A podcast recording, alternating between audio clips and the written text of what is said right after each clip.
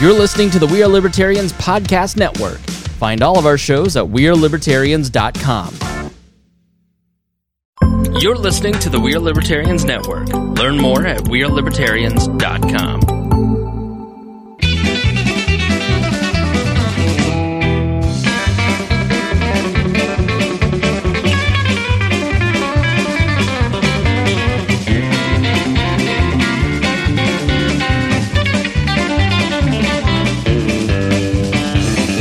You just couldn't hit the post. Welcome to the Boss Hog and Liberty podcast. This is episode number 113 of East Julian's favorite podcast. I'm Jeremiah Morrill. Today I'm going to be joined by Dakota Davis and some special guests. That's right. We have three guests in the, in the house today, and we are going to be talking to all three of them about the big race coming up this this Mon- Sunday. Well, God, I Sun- hope yeah, it's not Monday. Not Monday. It's Sunday.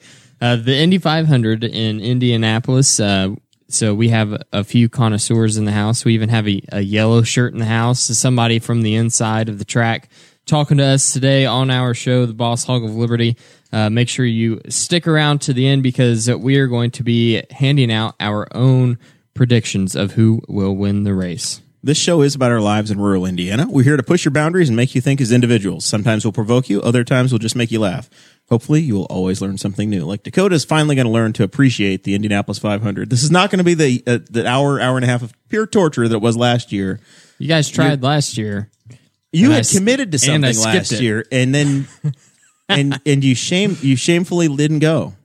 That, yes, that's correct. Now the word on the street is producer Guffey has an extra ticket, and he's still looking does. for you to to join him. I think Chris has got this. He's got it. He can handle it.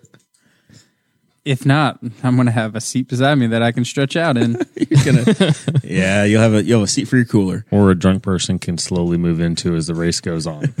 Sounds great. defend, defend your territory, man. All right, so we do want to thank everybody that uh, that helps us out on the Patreon side: Chris Bilbrey, Brant Spicer, Christy Avery, John Phillips, Craig DaCosta. Those guys all contribute at fifty dollars or more a month, and we appreciate that very much. If you do join the Patreon, you get uh, special bonus content. We just recorded about uh, fifteen minutes explaining explaining why you don't get a live video tonight, and instead you get a beautiful high definition video posted later. And uh, uh, there's nothing live right now because uh, we're pretty well working on dial up internet around this place. it's the uh, we're on net zero, I think, right now. It's pretty much what it is. Uh, so join the join the Patreon boss uh, patreon.com slash boss hog of liberty at any level.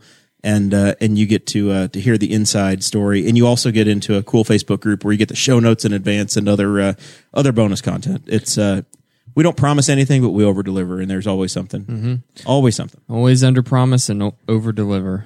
Uh, if you don't want to join the Patreon, then you can still support the show in many different ways. We have an Amazon wish list that contains all of the equipment upgrades that we are wanting to get for the show.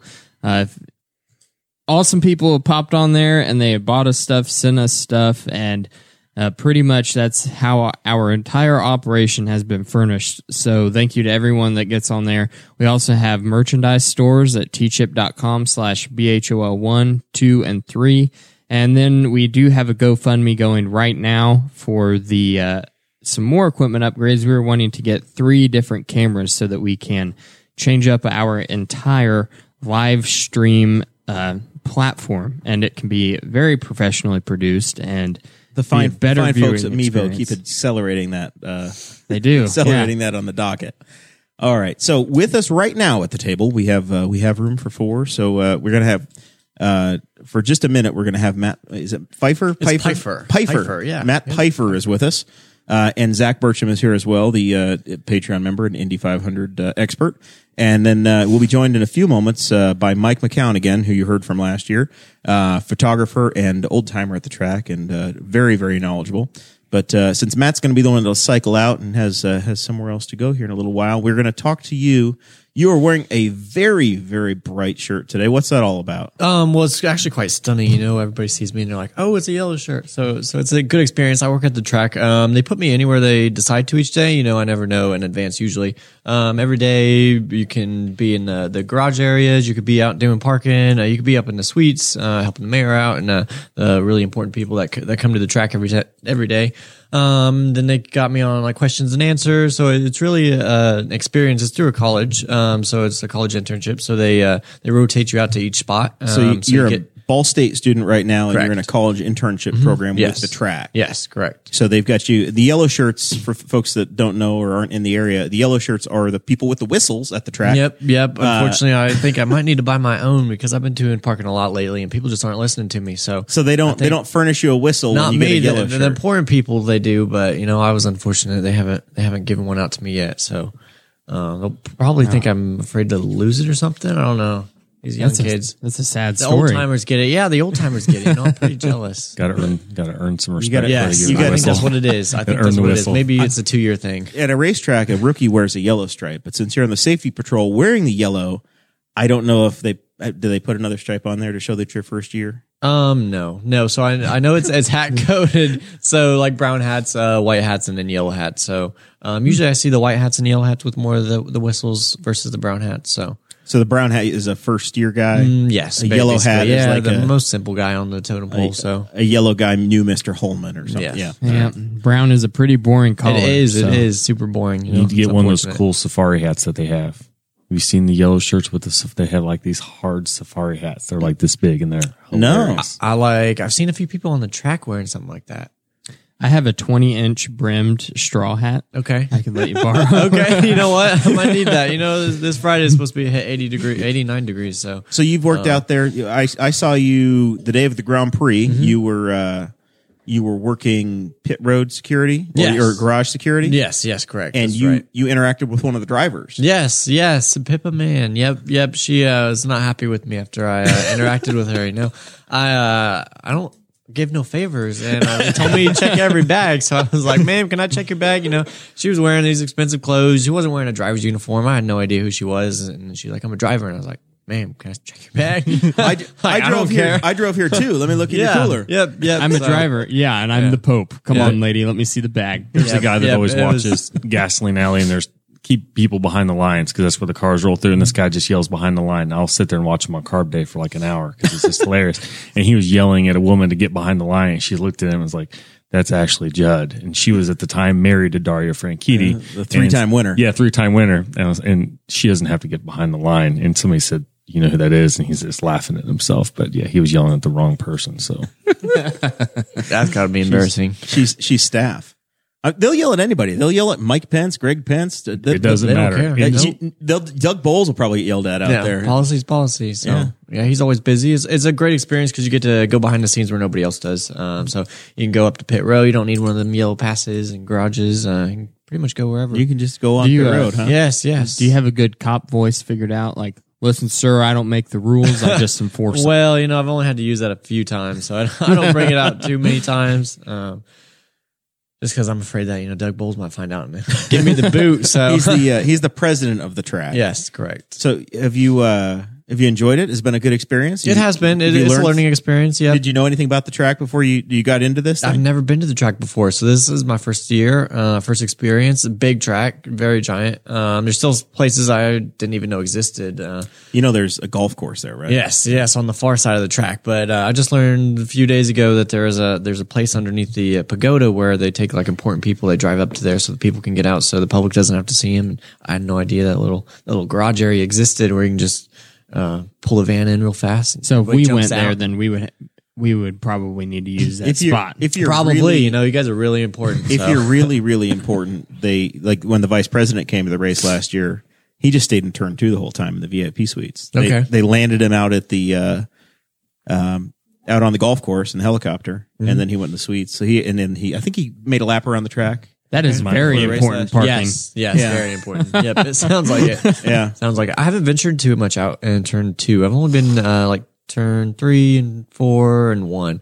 Um, I haven't ventured out too far that. So do you have an That way, though. expectation where you'll be on race day yet? No, I have no. They, it's it's. I have to be there at four a.m. in the morning. Uh, so I'm really just praying it's somewhere out of the sun and uh, somewhere nice. So I hope I hope you get to hang out in turn three and Yes. really and really meet the people. I, I turn three. I don't know. Put you next to the snake, I'm, Jared. I'm Turn interested three in carb infield. day too. You know, they, they, uh, told me that's the, that's the big event. So you're walking over drunks and they're sleeping all over the car, the concrete. So Car- you know, Carb day, you'll have about 85 to 100,000 people out there. And then on race day, you'll have about 250. The advantage to I'm carb day is that excited. there's race people and then there's the drunk party people, and they're not really there at the same time. The race people leave. They'll pass each other in the tunnels on the way race through. day, Everybody's everybody's, Yep, together. Yep. Yep. So I'm we excited. all we all get along. Yep. All right, so that's cool. That's that's very exciting. Just wanted since you're a yellow shirt, I thought this was a good time to bring you course, of on. course, yeah. But you've also been working on a charity that you've you've helped. Uh, you've been a spokesperson for. You were on Wish TV Channel Eight the other day, of course, And you're going to do a long form conversation with our friend Chris Bilbrey tomorrow evening, Wednesday with uh, with him on the uh, Perception is reality. Perception is reality Yes. podcast. Yes, Correct. uh, telling your story in, in foster care, but basically right now you're raising awareness in the foster care system. Yeah, Is so that right? the month of May is Foster Child Awareness. Um, so I've been an advocate for foster kids for the past roughly five years. Um, and then here this year, we were me and some other foster youth advocates in the state. We were like, what can we do to to raise awareness in the state? So um, the month of May being Foster Child Awareness Month, we uh, we came up with a list of like uh, fifteen different challenges, and then we narrowed it down to, to just one. Um, it's, I recall you said that you might have participated in this challenge. I did. So s- the lovely Sarah Morrill and I have uh, have put together two outfits, and your goal is is you want to get shoes, pants, shirt, everything for ten dollars or less. Yes, yes, and correct. and we did barely scrape by, Okay. but we may have. And I think this stuff's okay, and we're going to give it to you. and We're going to send it away. Um, and you can take a picture if you want to, and use it for the use it for the awareness. Mm-hmm. of course. we may have sacrificed fashion just slightly. Okay. All right. But Sarah, Sarah says she didn't sacrifice fashion. I, I did make some sacrifices to make it happen, but, Okay. uh, but I, I think it'll work. So Sarah's going to dig, dig around the ba- bag here. Uh, if you're a podcast listener, of course, uh, you can come back and find the video that's posted later. Uh, found a pair of pants. So you did get some pants. we did get pants. Okay, And they're, great. they're not ripped. They're all of, they're drab green. good, good. Very, very, uh, Those are job interview pants. those are Yes, you can- You definitely. can, blend into nature with those things. You go hunting in them. You, do could. anything. and you blend in. Yeah. Uh, the- the, the sticker, yeah, two dollars and twenty five cents. two and a quarter. Yeah, they were four forty nine, and they were black. Black color of the week at the Goodwill was black. Ah, so okay. that, was, Nice. All right. that was that. So we'll start. Uh, we'll start a stack in front of Matt here, perhaps. So Sarah's still digging around here. We should have worn these clothes. We should have like did a fashion show. Sarah wanted that would've Sarah been wanted to exciting. wear them all, and I I don't know. So I this is a, a hoodie that I found. Um, this is the sacri- the fashion sacrifice. It's, Oh, okay. it's a it's a all right. hoodie. It's brown with pink lettering, And that that's for says you? San Francisco. Right? Well, it's for whomever wants to wear it. All right. All right. But uh, yeah, it would work. I mean, theoretically, I wouldn't have shame in wearing it. Okay. All right. Uh, I wear Listen. I wear a lot of hoodies. Roman wear pink. That's right? just a I re- think regular that's what they say. streetwear. We did have the job interview pants, but that's not a job interview sweatshirt. It depends on the job you want. Very true. Very true. I, I visited San Francisco a couple weeks ago, and I'm telling you that that would be a very appropriate thing to wear because it probably is cold. They just got some snow You, too. you I need a think. hoodie What? and then some shoes. Uh, they're Nikes, and uh, shape. they're uh, they're they're functional. Okay. So Great. Great. They're they're good summertime shoes. So we got those. So Great. And do you know how We have- spent? This one spent we spent uh, ten dollars. ten dollars exactly. Yeah, right, or just under. Less. Okay. I beat the number. Okay. I Great. probably could have sprung for a not pink shirt, Great. Great. but but it'll all wear. and now Sarah's digging uh, around. You found wh- what is this? This is a flannel shirt. She has a, button down flannel, black and white, checkered, Uh, I'd wear that. size XL, uh, four ninety nine or four forty nine, but it was black, so two fifty or so, two and a quarter. And she's still digging. Another pair of pants. These are gray Okay. denim. those look like dress pants too. You know, interview. They're, See, uh, Sarah's got an actual job interview outfit. Okay. Yes. Definitely. Yep. uh, These are for teenagers, though. The goal is a teenager. I'm pretty sure that Teenagers can work, Jeremy. I'm pretty sure that Mike would hire somebody for his his work crew over here wearing what I dressed him in. Yeah, I think that's a that somebody could go to work. Doesn't have to be business business professional, but I think they could work for Mike. And then uh, some some shoes. So and what was the Oh, uh, look, what was yeah. the grand total for your for your deal, Sarah? Well, the shoes were kind of under debate. I think we got charged double for the shoes because they Oh, were supposed geez. to be color of the week as well. So the total for the outfit should be 250 350 so that's six seven dollars and then so like 925 not bad. There you go. not bad. We- Okay. We, made it happen. We got there. great. Great. The But it thing was- is, now you don't have any socks for this for this interview. There are there are no underwear. socks. Yep. No undergarments. True, true. So that and that was the the point of the challenge is uh no you can't spend a lot on ten dollars and uh, sometimes that's all foster kids have to spend. So we're trying to raise awareness, um, uh, get you guys in our shoes for for a day. You know, uh, I spend a lot of time in the foster care system, so a lot of people um, they don't get that experience. So so that was that was our goal in making this challenge is just uh, getting the challenge for a day. Um, or the challenge was uh, accept the challenge of buying spending ten dollars on clothes at Goodwill or donating uh, like six dollars to an organization called borrowedheartsfoundation.org. Um, for six dollars, you can buy a duffel bag of foster kid. Um, so I moved around eight foster homes in two years, and uh, DCS would show up with trash bags. So uh, you put all your things in trash bags, and it makes you feel worthless as a kid. So um, the campaign was um, either accept the challenge or donate money to an organization. So we'll, buy- yeah, buy we'll it, Mm-hmm. take the definitely. picture. Uh, hashtag in their shoes is the uh, is what we're doing, and we'll provide all the information in the in the show notes if people want to participate and follow up. Great, great. I appreciate you accepting it. So it's awesome. Thanks. Very cool. We're glad to have you on, man. Yep, and then thanks. uh, I know you've got an interesting story, and people can watch the uh, Perception is Reality podcast uh, Yes. later this week. Yep, definitely. Awesome. Thanks for having me. Thank you very much, Yep. man. Thanks, Matt. All right, so now we will uh, we will do a little flying lead change here, and we will bring in Mike McCown. Uh, Mike is the uh, Mike. Mike looks like he works for Team Andretti today. No, no, You're- no, no. You're the old timer at the track. You, I assume you were on Andretti's pit crew uh, with Granatelli. Uh, no, no, I wasn't. Did you go to that race? I, I was uh, with Newman Haas in the early '90s, and and uh, had Nigel and on the Texaco Haviland team. yeah, the Texas Havlin and Paul Newman and it was Kmart. great. Yeah, it was a great thing. Dirt Devil, we had a bunch of them. Absolutely, yeah. They had that was a fun. It was a good. It was a uh, one of those cars is sitting in the museum right now. Absolutely, Very cool. All right. number six. So I can get us started started here. McLaren misses race. yes, do you know what McLaren is? We'll start with that. Gonna go with the driver. Type of car. well, m- yes, McLaren. team. McLaren was a driver. Bruce McLaren. I- It's all his doing. Forty years ago, fif- forty-five years ago, a guy named Bruce McLaren started started the company, started a race team. Uh, he never qualified for Indianapolis, but he did practice there. He was a Formula One driver, and he wound up losing his life. Um, but uh, since then, his team has gone on and became an absolute powerhouse in Formula One, which is the IndyCar is the American Open Wheel Series that travels our, our circuit and has the Indy 500 as its crown jewel.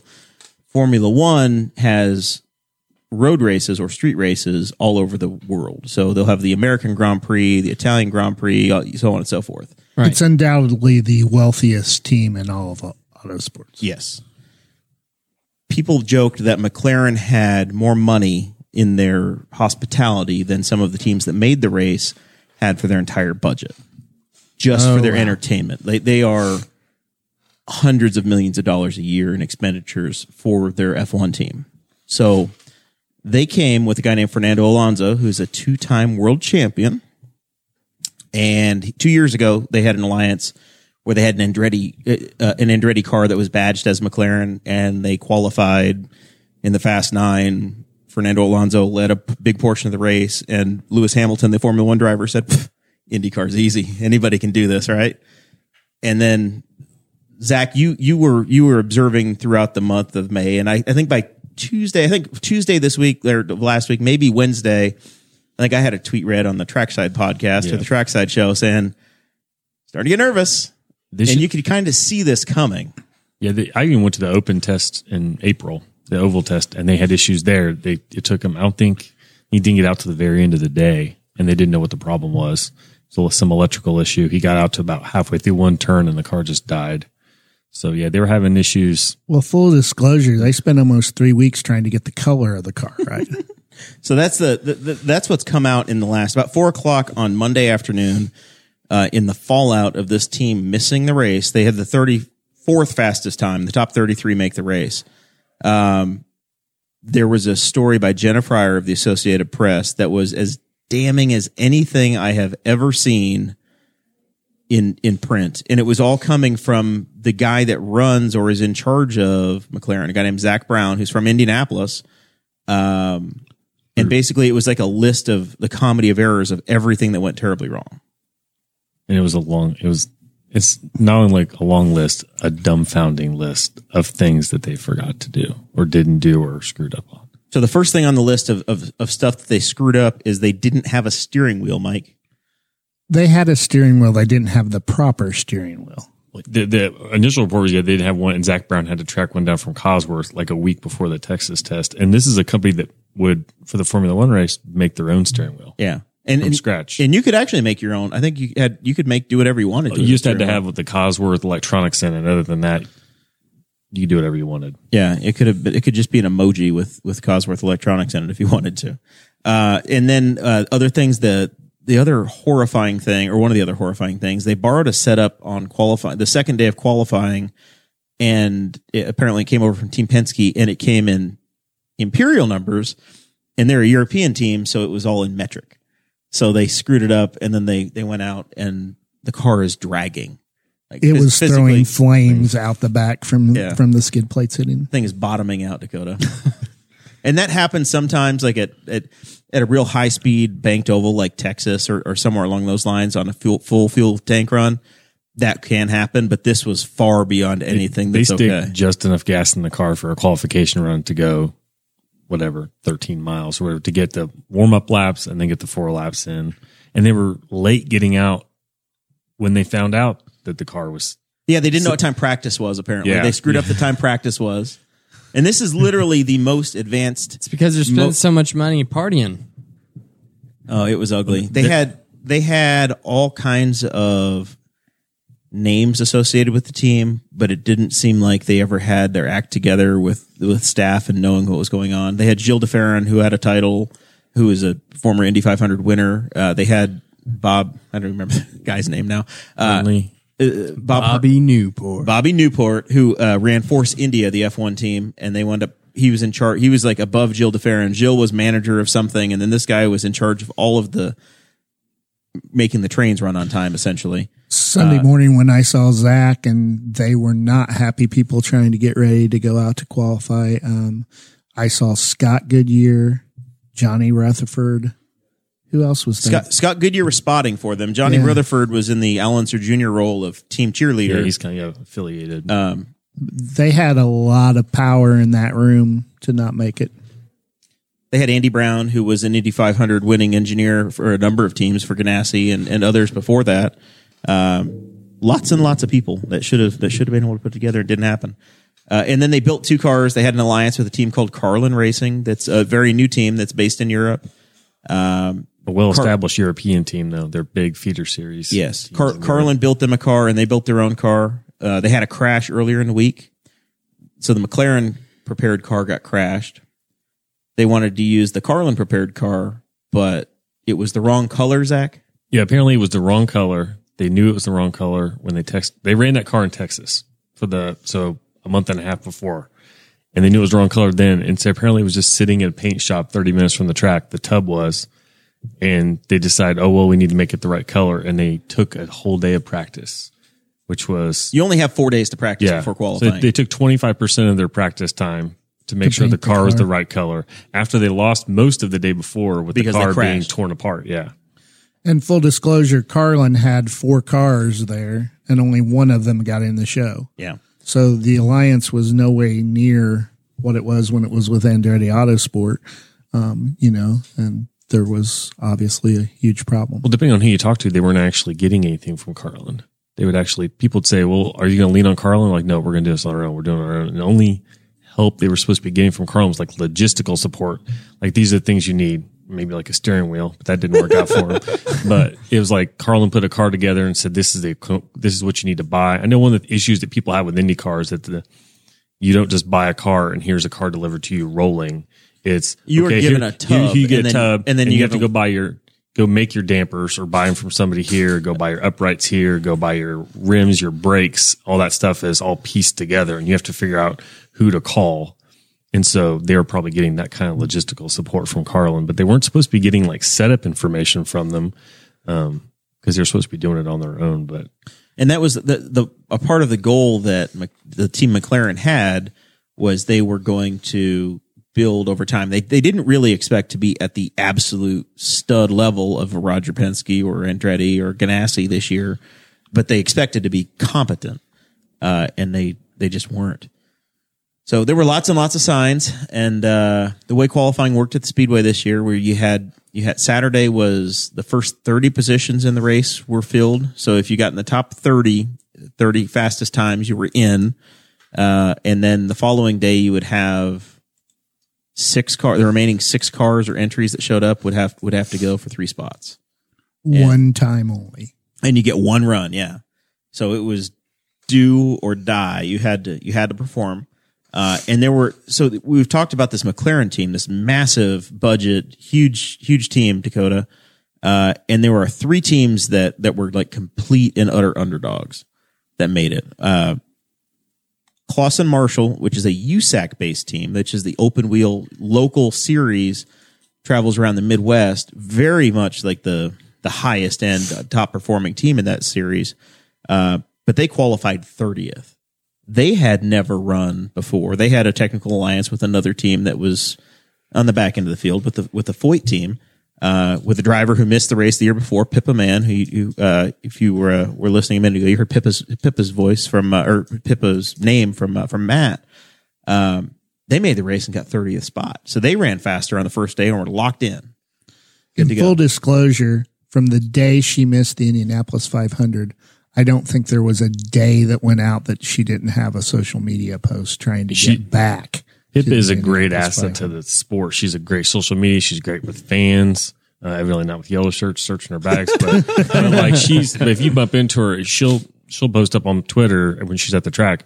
I've got ten minutes. Meet me at the fence, and she'll go out to the fence and sign autographs. And she's really popular. So uh, it was good to see her out there and doing well. But yeah, that's a small team. That was the first time they'd done a, the Indy It's their, it's 500 their first before. race. Yeah, So a year ago, uh, she was in tears, crying that she, you know, in in just ab- absolute dejection that she missed. Her car just didn't have the speed. And this year, she's crying on on TV in joy. Uh, another tiny, tiny little team, company, a group called Dragon Speed, who I'm I'm guessing that most people don't even That know who they car are is cool. or It- what. It's like Evil Knievel. evil- Absolutely. They even they even stick the advanced frontal protection device. There's a thing that's right in front of the driver to keeps them hopefully from taking that thing to the head. When they roll that car in and out of the garage area, they stick an evil Knievel bobblehead on top of it, so it's bobbleheading through the gasoline alley. So yeah, they're they Ben embrace Hanley. the evil Knievel. nice, yeah. nice job. Nice job. So he's about a 35 year old guy who, uh, um, his, for, he's they're a European racing team. They they do the wor- the WEC, which is the uh, World Endurance Championship. World Endurance Championship. They're so they're an established team over there, but they they just started with Indy cars this year. I think this is their third race, maybe second or third Yeah. race. Um, they had trouble because they're based in Europe. They couldn't get their crew over here. Only about four guys that are associated with the team actually made it to the United States, and everybody else has been a ragtag group of people they've picked up over here.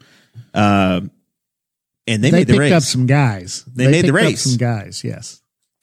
so they found the speed, same Chevrolet engine that uh, the McLaren had. And no technical alliance. and no no help, at all, yeah. whatsoever. They were you looked at the list of 36 cars and you know three were going home and I would say damn near everybody said I yeah he- I this, heard this it. group's not going to make it. I heard multiple interviews with their owner, and he said, "Yeah, we're probably going to be the ones going home. We know that when we showed up here. They, I think they even mentioned they had less guys in their crew than McLaren had on their pit box. like, Mc- like McLaren just has more people looking at s- computer monitors than this team had. Period On For the entire payroll. car. Yeah, You're not going to see a Ben Hangley um, Merch tent. merchandise Yeah. tent, anywhere over at the track. I'd buy a shirt. evidently, I like to see him at the NCMP because evidently he's a go kart. He's like one of the best go kart drivers in the world, and they say if you want to be like the top of the level, you have to beat him in go karts. But yeah, and they were they were just their goal the whole week was just we just got to try and qualify. We just have to try and qualify. They didn't work on any race setup. I heard an interview with him. He said we just went out there in the worst conditions. Every time everybody else would come in because the wind was bad, he's like that's when we went out because we just knew we had to be able to survive whatever happened over the weekend. So another underdog team you, you talked about go-karts and this this is basically the Juncos Racing go-kart team. They started as a go-kart team. The the guy that came over uh, from Brazil, Ricardo Juncos, uh, came to the United States with $400 that he borrowed from his grandmother. And had to pay her back. and he had to pay her Had back. to She pay wanted the back money back. with interest. He comes here with no job, doesn't know the language, and literally is a go kart mechanic. Gets a job within a week, and builds that in the last 10 to 15 years into a go-kart team with Spencer Piggott, by the way, who's who made the Fast 9. He then continues up the ladder series and becomes a feeder series team with their classic green, white, and orange livery that everybody's used to seeing for a Hunko's car. And three years ago, they came to Indianapolis. They had a sponsorship of a scholarship, essentially, uh, and they came with Kyle Kaiser and they made the Indy 500. And I think they had one other driver. This year, they came to the track and they had a completely white car, which is They lost all their sponsorship in, They had- in the like ten days before the race. They had nothing. So completely blank, no backing. And you're just looking at it going, this team is dead. They are not going to make this race. They're going to spend the money to be here. They're not going to be able to pay for their lease. They're not going to be able to pay for their tire bill. They're going to be, this is the last time we're going to see Juncos in the IndyCar series. That's the, you know, you just look at it and you, this does not look good. yeah, they and lost, then they crashed. yeah, they lost one sponsor, and they said, "Okay, we figured it out. We got another sponsor." And they announced, "Okay, we're here." And the other sponsor's like, "No, we're not going to give you any money either." And they were running really fast with this car. So they were, They qualified like seventeenth last year. Yeah, and they Midfield. they had a brand new car this year. It was well set up, and they were like everybody's like this this Hunkos car is going to make the race. They're going to make the race. Kaiser's fast, and then he screwed up, lost it. Ricardo said, "I want to basically in a private moment said I just want to kick his ass, like because he crashed my car." and then the team that was Thursday, Friday of this week. They're- Uh, can't remember. I think Thursday. I think it was Thursday. It was Thursday. And they got the car put back together and they were on the track Friday morning. No, they didn't get that car put back together. Well, they they had so they had a backup car, a they road had course a road car, course car. the classic livery, the green, Right. white, and orange livery. Uh, but it didn't have the advanced frontal protection piece. It had all these bits that it was missing. It didn't have the parts that make it go fast. They these Indy cars at, at Indianapolis, Dakota are they they are worried about every minute amount of drag they can take out of it. So even the gearbox in the car, the transmission, they run special parts that allow it to roll more freely. They crashed that transmission. It was gone. It was a total loss. So then, and that's worth about a mile or two an hour. They, yeah, they sand the, they sand the body down. They cover up every little seam, every little thing, and they say it's like a mile to a mile and a half an hour for the lap. is No what it- stickers. yeah. Yeah, like the, that's why you know they paint. They Well, that's why they're paint so or fast. They didn't have any stickers on the last car. something. Yeah, they, they said on the second one on his backup, you could even see the sponsors from previous, like they just uh, like sanded them off. So Yeah. with the sponsors though, what happens to like m- the McLaren team because they obviously had a bunch of sponsors because it was such a big name. that'll be a big question. Is, is- because We'll they know said it- Friday. I mean, Is there's it- going to is be it- some guys that don't have sponsorship that will now have sponsorship dollars because of people that didn't make the race. But but does the McLaren team lose all that money? or That's is it it's, like a, a, no refunds policy? it's whatever McLaren worked out with that company. Yeah, there's Oh, probably it's it's individual. Yeah, you Ah. you own the team. So if Dakota Davis Racing showed up at a track and you had sponsorship from we'll say from Verizon, if if if your contract Veri- with Verizon says, "Sorry, we're keeping the money. You know, we're you know, you didn't make the race and we can go sponsor somebody else." Now you're really screwed.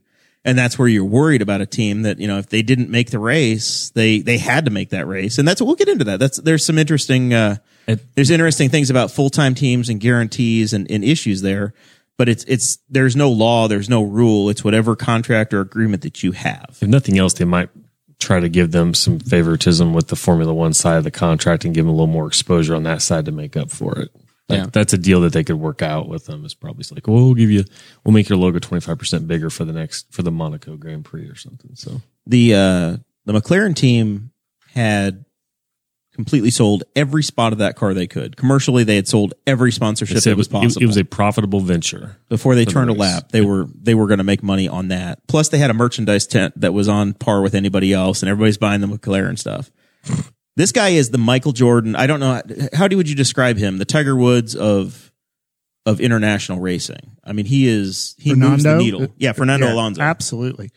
And you know, I, I think he made a really class move because even though he didn't make it, he got on a golf cart and he left. He didn't publicly deface himself or his team in any way, shape, or form. And then rumor mill was going, will they buy their way into the tr- race? It's been You done know, many times before. been done many times before. You know, I watched Bruno Shakira cry because he didn't get to run in a car that because he was supposed DHL to. had to have a car and Ryan Hunter Raid Robo. yeah, and they put they put him in. and I've heard that Fernando actually shot that down. Yes, that Fernando is the one. because his whole goal is to win the Triple Crown. He's won the Monaco Grand Prix. He won Le Mans this last year, and then he wants to win the Indy 500. But he knows if he tr- wins, potentially he wouldn't win with that car. But if he could win with a bought ride, that that would be tainted. So he doesn't really want to do that. He wants to win it qualifying. And the ride in question, uh, the rumor mill has been all day that it was Oriel Servia who shows up and just puts a pedal down and runs. Servia you know? is, is and Servia was not going to get to ride in the car if if they if they bought it out. And Fernando said no. Said Servia deserves to be in it. He drove. a, yeah, is you one of can't those toss the other Spaniard. This one's a little asterisk though. That's a Honda car, and I didn't Right. understand how he's going I to buy didn't the way either. into a Honda car. I didn't either. I didn't. I didn't. Get that. Those are, the, those are the finer points that get worked out later. Uh, so we were we were talking about Juncos making this race, and and we talked about how McLaren they wouldn't show a car that wasn't their color orange, right? Like they were worried about it being papaya orange. Yeah, the right shade of papaya. Juncos shows up in a car that they've got old sponsors on, and if you look at the advanced frontal protection yeah, device, they've sanded around. it wasn't on the thing. You can literally see that it was down to bare fiberglass or whatever the heck, or carbon, fiber. Carbon fiber. Carbon fiber. Uh, and you can see where they've attached it on there. It's not painted. It's nothing. They just want to get on track. They know that they're experienced enough to know what they have to have and don't have to have. And they, they didn't let vanity get in the way. It'll be pretty on race day. Yeah. Cause it'll be in the race, right? So Strip it down just to the carbon fiber. I mean, by comparison, Hinch wrecked on Saturday morning. I think there were five crashes, five, And five significant crashes. he was in this his month. backup. What four hours later? Yeah. something Close to something, speed. Something obnoxious. Like Yeah. the same day his backup was running, and uh, Junkos was you- two the other- days. all the other wrecks, it was like the next day, Junkos was next in the morning, next they're ready morning, to go. And he wrecked later in the afternoon. Rosenquist was the same way. All had their cars ready the next day, and they all left like tw- I think I heard that Chip Ganassi got done like twelve thirty, getting Rosenquist car ready. McLaren they wrecked at twelve thirty. They stayed up till two thirty in the morning prepping the car, and still didn't have it ready the whole next day. yeah, it was, it was alarmingly bad. and Uh-huh. I, I literally was walking through the trailers, the the haulers back there, and there is a Ford pickup that pulls up, and they're taking parts out of the back of a Ford pickup for Yunkos Racing, Mm-hmm. putting this car together. I mean, there was a cutaway wheel that had probably been in the showroom of Delara or something. You know, they they were just literally scrounging to get the. I Parts heard that they had some o- yeah some other teams even chipped in and like gave him some s- or you know made some stuff available to him to get the car built. So here's the thing, Dakota, that that I don't know if people understand, and you probably have no concept that you can have y- IndyCar teams have like maybe two to three cars for you know. Carlin, I think, has three cars for a two car operation. Y- So you might have a backup car, but it isn't made for the super speedway. So it's it's made for a road course, and it doesn't have the perfect body fit that an oval car does. But you're also only allowed one engine at a time for your entry. So if you have car number 32 and you crash car 32, you may have a T car, which is 32T or 32 test or whatever it is, but it doesn't have an engine sitting in it. So it's not like you can just fire it up and take it out on the track. You have to take the engine out of the crash car or demonstrate to the engine company that no, that, that engine's trashed and we got to move it over. So it takes a few hours if you're an absolute badass team to, And the to engine- move everything over. And the engine's part of the f- chassis. It's a stressed they call it a stressed member, which means the car only goes so far. And then the engine's bolted to the It's back structural. of that, and then everything off the back of that, the suspension, the transmission, is all hanging off the engine. There's The whole rear it- axle. It's what connects the back of the car to the front of the car is the engine. It is the e- spine. So you, without the motor, it's just the front half of a car waiting for the rest of it to get bolted to it. So you can't have a second without the engine. You can't have a second car ready to go. Yeah. So it's not it's a it's a thrash. Anytime this happens, you're screwed. So we're setting the stage for Sunday, the qualifying day. Uh, Juncos is on the outside. They didn't make it. Uh, McLaren did not make it. There are two cars for this Carlin team we're talking about. A guy named Max Chilton, who's uh, uh, been very good at the track. He finished fourth once upon a time. and then a young guy, young Mexican driver named Pato Award, who's driving for the uh, for the Carlin team. Uh, he's got a scholarship, so his car is painted up like Mexico normally, uh, and it's basically the Road to Indy sponsored him. He was the champion of the Junior Series. He also crashed during the week. They got him back on track, but he didn't have the speed. And then the surprise in this group, uh, or one of the surprises in this group, uh, was a guy named James Hinchcliffe we covered his story last year. James Hinchcliffe missed the race because they had a series of issues and the, with the rules that were there at the time. He basically didn't go out again, missed the missed the deadline, didn't get to go. On Saturday of this this race, James crashed on on qualifying day during his attempt, second lap, crashed the car on his first attempt on Saturday morning. and didn't just crash it. He destroyed it. they had to go to a backup car. It was done. Yeah, I think they in one of the group chats that we're in, you sent a video of that. Yeah, yeah. it was significant. When you- you sent a picture of like four of the accidents looked exactly the same at one point. The cars were almost inverted. Yeah. Luckily, there's some holes in the floor that keep them from going over because a few years ago they were going over routinely. Yeah. And all of them were like left front wheel tucked under and the thing's about to tip over. And there's Rosenquist, I think it was Rosenquist and Hinchcliffe and Kaiser's car were all Uh, about yeah, the same. yeah, some, similar. I think maybe it was Pato, Pato, yeah. Award. Uh, but yeah, it- John Orovitz from formerly of E ESPN.com had had put that together, and I, I shared it from my Facebook page. Um, so that set the stage, and then the, the the sixth car that hadn't just didn't have any speed was a guy named Sage Karam. Who had also kissed the wall the day before. He had touched the wall a little bit, and he was. I was watching remotely because I was not in Indy. Uh, I was watching the NBC Gold coverage, and that dude has been at the track six times. He's your age, Dakota. He's 24 years old. He's run six, this will be a sixth Indy 500. Just total like cocky as you can get. Cocky, cocky, cocky guy. He was as spooked as anybody I've ever seen. He thought something was wrong with the car. Yeah, and he thought he was going to get himself. they had to stick the, hurt. they had to stick his teammate in the car who's a, a cool operator comparatively speaking he got in the car he's like there's nothing wrong with the car You can go but he, flat he out. was through turn swore one. that there was something wrong with the car and he yeah, he's Was it been just hum- like a hunch? it's Is it well, just like, when, when I don't they're- know, man. when There's they're- something about this car. when It's they're cursed. Well, when they're qualifying, um, they take so much downforce off the car that the rear wing is literally pointed up. It's pro- it's lifting because most of the downforce comes off the actual floor of the car, and so they're they're trimmed out to the point where they say it's not really fun to be qualifying.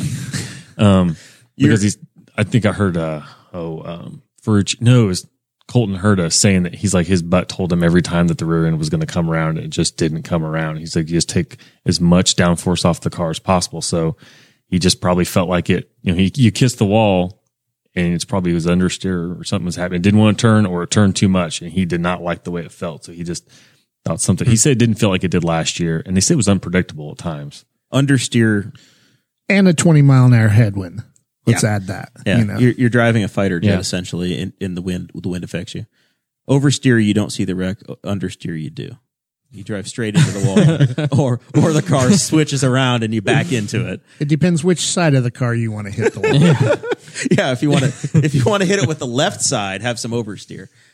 And that's what I- I most of them mean- had is that they, they turned around. They didn't just ki- smoke Dakota, the wall this from ain't outside. NASCAR, baby. It's not pushing her loose. We, uh, I mean, think about whenever we did the go karts and how freaking hard it was to steer those things Yeah. around sharp corners.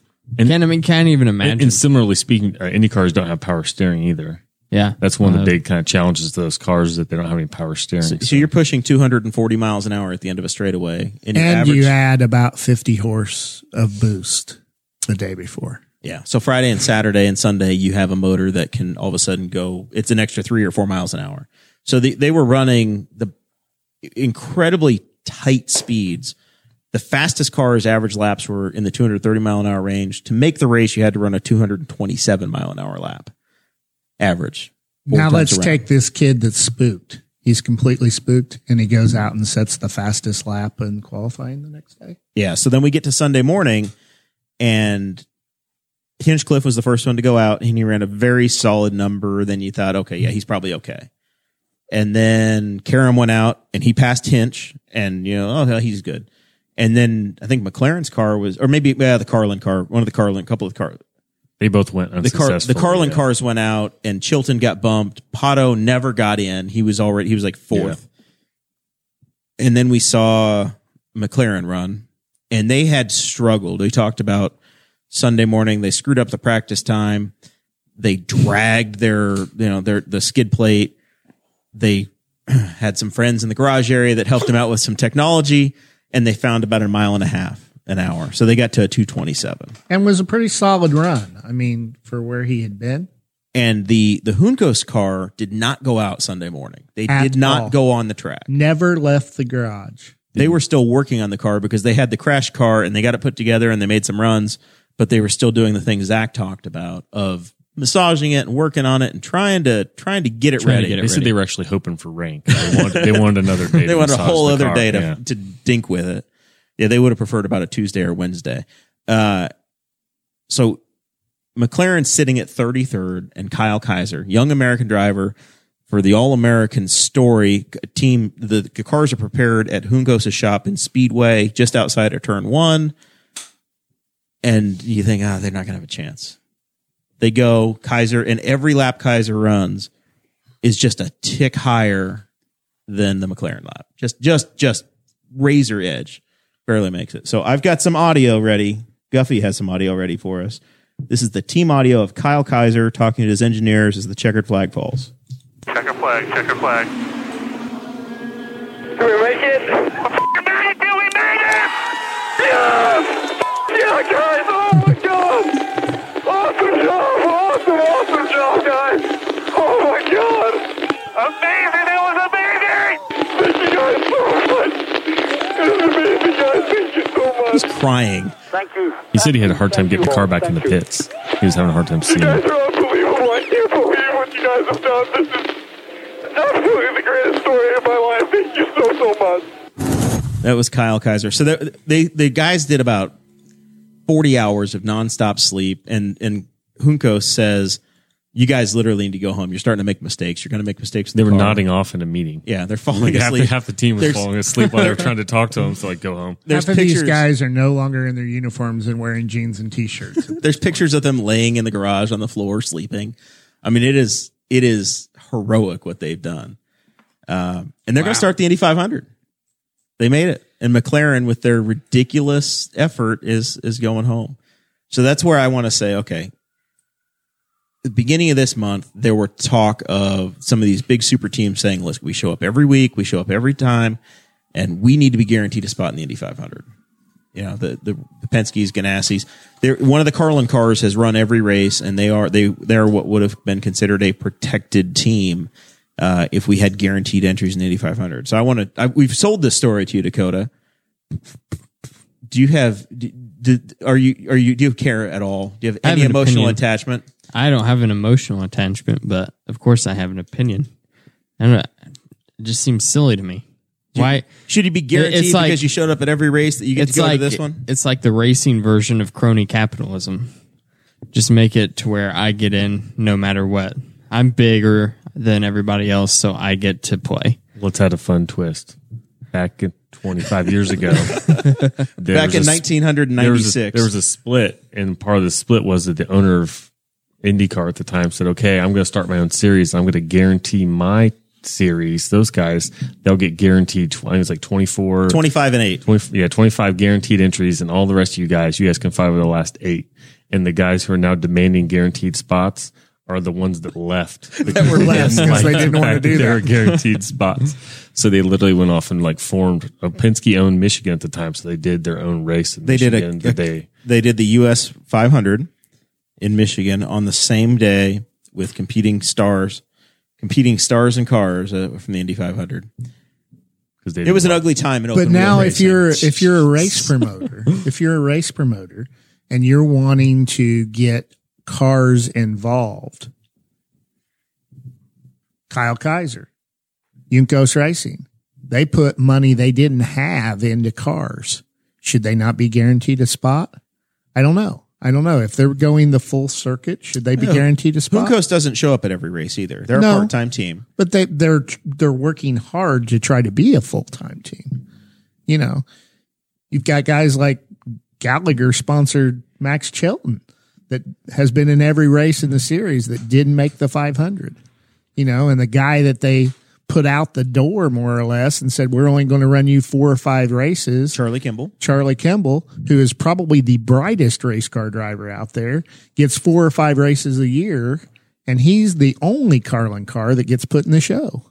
I feel like he made I it feel like easily. if Yunkos had made it, if they had made it into the race, it would have been made a, like a really good movie. It'd been like a Rocky movie with the the guys from Yunkos Racing, and they're like getting pushed around by the McLaren guys and in all their big business suits, and they're throwing these million dollar parties on their hospitality teams, and then the the underdog of Yunkos comes in. That's and what it swoops is. them out. It's the it would have Juncos- been yeah. the But Juncos That's we're why I sitting don't here want the talking guaranteed about it. entry. I, and I mean, I don't, I don't You know, have we a wouldn't dog be in here the race, talking but- about it if it wasn't. You know, if it wasn't the Guaranteed- David and Goliath, we wouldn't be sitting here. Right, guaranteed entry would make for a, a much worse movie.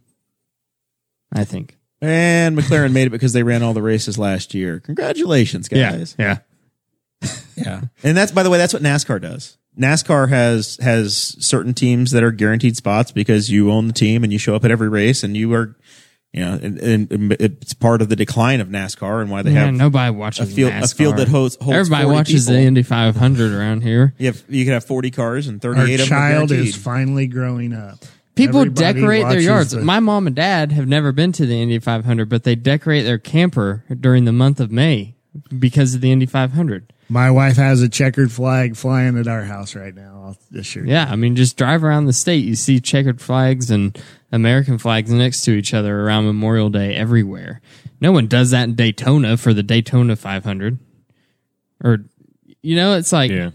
Indy, it's a Indy cultural thing Yeah, here. it's a it's a big I even heard cultural that from, thing here. from like dragon like interviews like Ben Hanley and those guys that said it's insane. They're like it's raining and there's people waiting outside my garage for my autograph in the rain. They said they've never seen anything like it before. Like you guys just hang out here all day, and they said that they've never seen a town and a community that uh, that just like, owns a, an event like Indianapolis owns. Like it's fu- one of the funniest things I see every time I go into Speedway. You drive down Georgetown from 34th Street, and the sidewalks are like 20 feet away from the street, and you're like, yeah, so you can park cars between the sidewalk and the street in your yard and not block the sidewalk.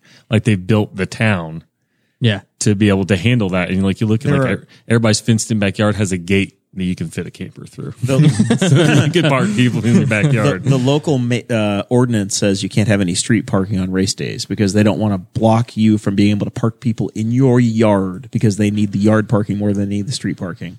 The expectation is, is if you buy a house in that town, you're going to sell your front yard on race day. 40 bucks Love a it. car, everybody. and probably pay for your property taxes that way. Yeah. That's the, actually, that's the other best thing. I think I've heard this confirmed. They don't pay property taxes in Speedway. That's part of the deal of living in Speedway. You don't get to complain about the track, but you don't have to pay the taxes Oh, for the track. I think Hmm. the track. I think the track supports the town on its own. So we've got a we've we've got a race that's a David and Goliath deal. Uh, by the way, that was all about the back end of the race. There, there's there's a hundred thousand dollar bonus for who gets the pole, who who qualifies first, and there was a whole thing of the Fast Nine. The drama wasn't there nearly as much. there's a hundred thousand dollar bonus If you to start qualify first. Yeah. wow. yeah, Where does the money come from for Uh, the for the awards? well, from uh, Gainbridge, I guess this year. Yeah. uh, the Indy 500 presented by Gainbridge. But I mean, we pay. Hmm. There's TV revenue. There's track sponsorship, uh, and of course the gate, the tickets. Uh, you know, There's when you forty show up. five dollar t shirts. You know, they've got all sorts of ways to make money. You can buy Indy 500 flags at Kroger right now. I don't know if those are entirely uh, licensed property. I You don't can know. Ah. buy them out of the back Never of the mind, truck they're on not there. Georgetown too. but they're really pretty cool. There's uh there's plenty of Indianapolis Motor Speedway merchandise available. Some some more legal than others. I'm not sure how legal They this sell a one is, lot of but it's pretty stickers cool. and T-shirts through the month of May. Absolutely, uh, absolutely. So uh, the other the other side of the uh, the qualifying story that I wanted to get into before we talk about the uh, the actual race and what to expect if you if you were to attend uh, like producer Chris will this year, Ed Carpenter Racing, based in Indianapolis, Indiana, Woohoo! three cars in the race. All three made the top nine, and they're starting second, third, and fourth.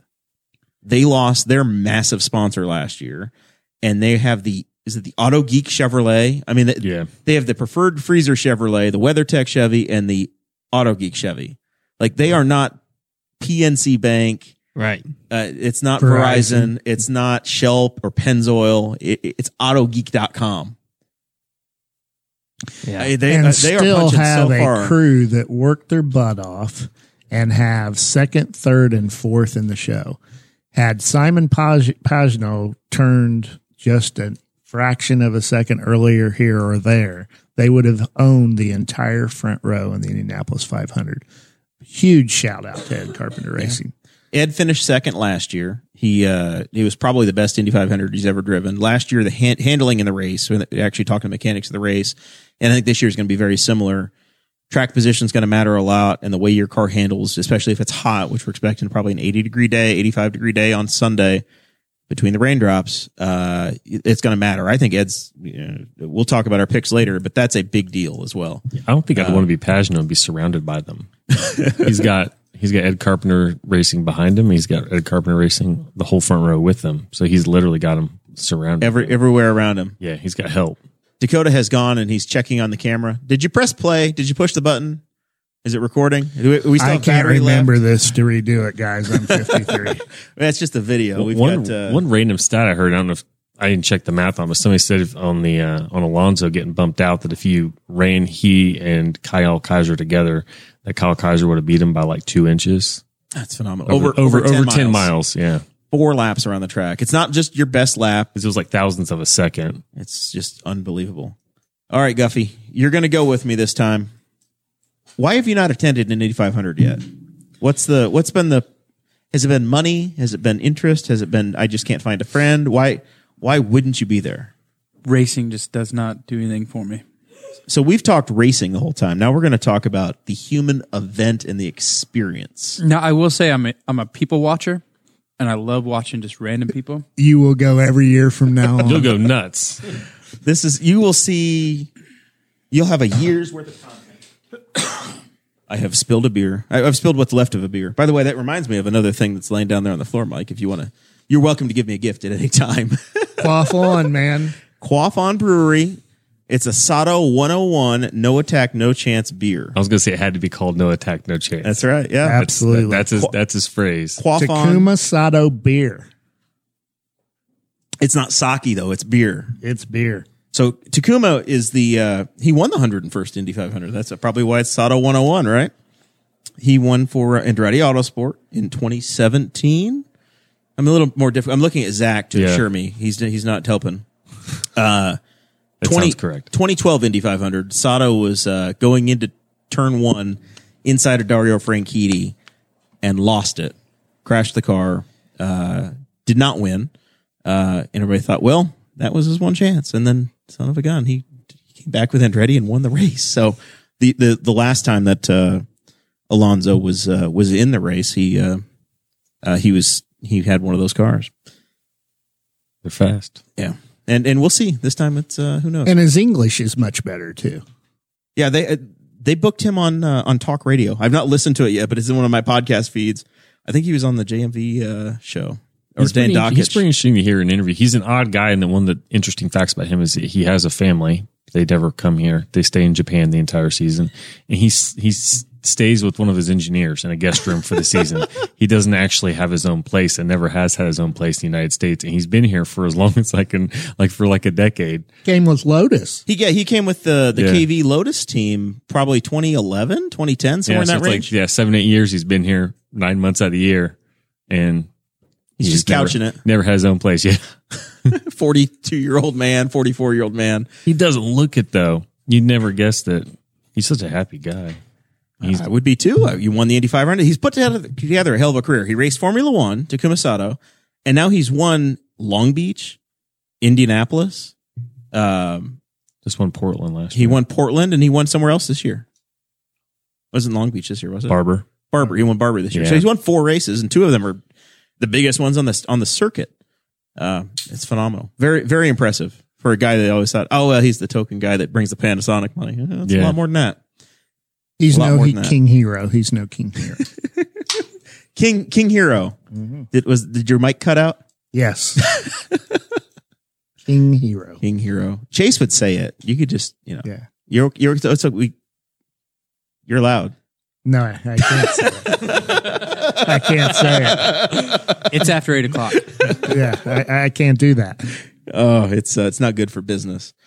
So, um, So, were we talking about the front of the field yet? Yeah, so that was that was the thing is we got Ed, Ed Carpenter put three in the top four. You got the the the highlighter, the Pagano Menards yellow car out front. You what got about number five? number five? In the fifth position, you've got Colta Herta, a 19 year old kid. It's ridiculous, isn't it? Unbelievable.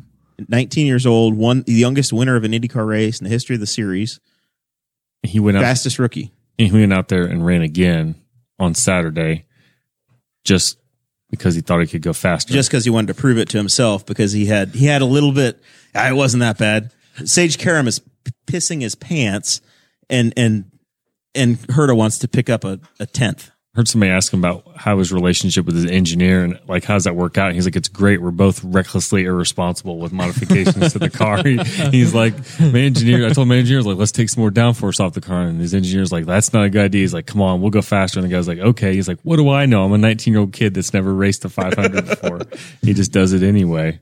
Y- You know, he was out here at, at Dismore's go kart track at NCP MP, and, and it was it was awesome. And he walked up to my 16 year old son Blake, and they started talking, and you know, they're talking about Xbox games or something that Dad knows nothing about, you know, and and uh, saw him at the track. You know, he's had hundreds of thousands of people talk to him and interviews and pictures, and he knew exactly who Blake was and, and went just like his dad, Brian. His dad, Brian, was one of the most personable guys there, too. Um, we, we spoke to them both on Sunday morning and, and just a great family. You know, Brian Herta herda mania has won everything there is to win. He took a low budget team and won the Indianapolis 500. You know, he he is the he's on the box for Marco. he was the winning strategist for rossi in the in And- 2016 And, and essentially won that race. 'cause The clutch and coast he was, strategy. he was talking Rossi through how to save fuel like to an extreme degree. And Rossi had never saved fuel before. Right. he was brand new it was rossi wasn't the rossi he is now rossi is the absolute stud right now of the series at that time he was ah maybe he'll stay it yeah. was yeah, I thought it was just like a loner until he Yeah. got got another And you Formula know, One ride. f- again, Steinbrenner Harding Racing didn't really have enough money to field both cars, and now he's fifth in line. You know, it, it's an amazing And he's won a turn of race. event. It's been a phenomenal story. So Harding Steinbrenner Racing was uh, was Harding Racing last year, and there was a combination of uh, Mike Harding, who owns a asphalt paving company in Indianapolis, and a guy named is it George Michael Steinbrenner or George Steinbrenner the, fourth. The fourth, yeah. who is uh, the grandson of He looks like he's twelve. the, the grandson of Mister Steinbrenner of the New York Yankees. Ah, So if you watch Seinfeld, Mister Steinbrenner, Yeah, yeah, yeah, that yeah. guy, it's his grandson. oh wow, his, his that's dad cool. owns the I was, Yankees. I was now. camped at a different race last year in Ohio, and I was driving around through all the motorhomes, and there's these two, one black motorhome, one white motorhome, and there's windows are blacked out. I was like, who are these guys? Because they were like looked like half million dollar motorhomes, and it just said Steinbrenner on the front. And I was like, oh, Oh, that makes sense. that's Steinbrenner. and it's not pinstripes. You know, No, they've tried. They've they did a little bit of pinstriping initially on the livery, but they're trying to get sponsors, so they're trying to get a different livery on there. But yeah, that's Steinbrenner. and that- I'm sure there's Andretti help there. You know, I'm I'm sure there's an allegiance there, and and but the fact that he just came in there, you know, He can Huh? drive, but that's that's an Andretti car. that's an Andretti car. You know, and and the other Andretti car, Connor Daly. You know, C- Connor Daly has been in the worst equipment in the series, and now he actually has legitimate equipment. And He's basically got the Fernando Alonso car from 2017. absolutely It's the fifth Andretti car that Townsend Bell drove. That uh, Great livery. that uh, I guess uh, Munoz. Justin Wilson had. Uh, Carlos Munoz. Munoz. had it for a number Right. of years. It's always been a great car. He's sponsored by the U.S. Air Force. yeah, it's great. It's like Um, a like an old World War II airplane kind of livery to it. And his And that's a races kid. like a flight that's a suit. kid that has slept on Alexander Rossi's couch for a couple of years. You know, trying to get or hinges. or hinges. Yeah, Oh, Yeah, he's a trying new to get- he's a Newcastle Motorsports Park guy too. He they had a garage. They might still have a garage out there. Um, they had a garage out there for like five or five ten years. He came up through go karts with Joseph Newgarden. So Lots and lots of local connections, and he was he made the news last year. His uh, his father was a Formula One driver in America in, in raced in the IndyCar series. A guy named Derek Daly, uh, and there was a controversy over something that his dad said in the early 80s that was reported by Bob Laney uh, recently, uh, la- last fall. and Connor wound up losing a sponsorship. He had Yeah, Lilly yeah, I Lilly remember diabetes that. sponsorship, uh, so he pieced his career back together once again. Connor's had the he's never had a great shake at it. Uh, so this year he's got he basically was able to get a ride in the best car or one of the best cars with a great sponsor that he had last year. Um, and we'll see we'll see what happens. But it's it's this big And shot. Dakota, there's another couple Newcastle connections to that car. You've got Rico Elmore's Fatheads eyewear that Rico was from Newcastle High School that it'll be on that car. And last year, Yeah, last there year. just happened to be a Jack's Donut sticker show up on Connor's helmet. So We'll see what's there by that's race right. day, right? I remember that. We'll see see what Yeah, happens. he's usually with the team right before they realize they're doing everything wrong, and then when they right before they clean house for everybody bo- that s- helps the driver, they just take Connor and wipe him out of the way. At Yeah. the same he was time. he was with AJ Foyt Racing uh, and uh, discovered that he didn't have a job when he got back from, uh, from Amazing promoting the Race. series on the Amazing, Amazing Race. uh, that was that kind of sucked for him. He had a year at uh, at Dale Coyne Racing and it just didn't work out again. And then and he's had some- basically had a golf cart with fairings on it. last year last year was not good. It didn't, he did not have the same car as the as their A and B drivers. better than his fueled by bacon car that caught fire before it started. The race. Absolutely, absolutely. yeah. So he's had Fueled by bacon. He's had he's had a few starts, but it's never been never been great. So this is. I'd like to see him make 200 laps. If, let's see him make 200 laps and see how far up the grid he can go. I'd, lo- I would love to see him have a chance, but If he can make 200 laps, he'll be in the he'll be in the like probably close to top 10. Yeah. just by attrition's sake. Yeah. finish the race. That that'd be goal number one. You want to win, you but finished first. You first must finish. that's right. All right. So God, I gotta write that. yeah, Rick Mears or somebody smart said that one Yeah. time. Yeah, I Uh, think it's a Rick Mears quote. to finish first. First, you must finish. Uh, so, what to expect? We'll start with uh, Guffey. You're going to have to get up around three thirty in the morning, and uh, you'll meet me at my house. And you don't have to worry about where to park because we'll have that covered. But if if the random guy says, "Hey, I'm going to go to the Indy 500," I guess I just want to I just want to park somewhere. How's that work, Mike? I don't know. I'm already s- in way before those people get out of bed. Um, you know, there's always the Coke lot in the North 40, and uh, uh, I don't know. the North 40's paid now. You have to pay Is to it? get Oh, a spot. in wow. North 40. Your best bet's to find a yard Yeah, just- probably. You just drive until somebody says, And "Yeah, you then- can park in my yard for thirty bucks." or look up the sh- I think there's, Speedway like, High School is there's really like a some- pretty good. There's place like some to park. shuttle options where you can park and shuttle in. I know some people that park like the Lafayette Square Mall and hike it in. I don't do that, but I'm not much of a hiker. no. No, the only good thing about that is when you walk back, it takes you an hour to get back to your car, but you're clear of most of the traffic getting out. But I don't, I've never been. We did the North 40 for a long time and then we started camping eventually. But uh, find a yard is probably your best bet. So we this is the largest single day sporting event in the world. They literally do not have the capacity or the facilities to serve drinks and food to everybody. So you are encouraged to bring a cooler. You are your own concessions. They'll, s- they've got some concession stands, but they actually want you to bring whatever you got. It's, they, they want to, they, they And they- literally don't have they don't have the ability to keep you hydrated. So bring bring your water, bring your cooler, bring your beer. My morning regiment has always been the same, always been the same, and and I go to the same suite, and I You got Shut room up. for friends? I cut up I cut up the newspaper. Up to Spotter's Guide. Yep, the spotter's got it. Cut it all up, and I put who's in what pit and everything, and that way I know if I'm photographing pit stops, I just take a flashcard and throw it out. And but six big Gatorades before I go out. on Did you track. wear a fire suit? Wow. As a I am, photographer. I am in a fire suit.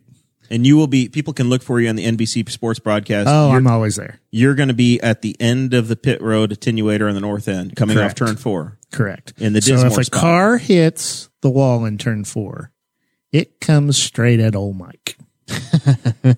okay, For a and good picture. has for thirty plus years.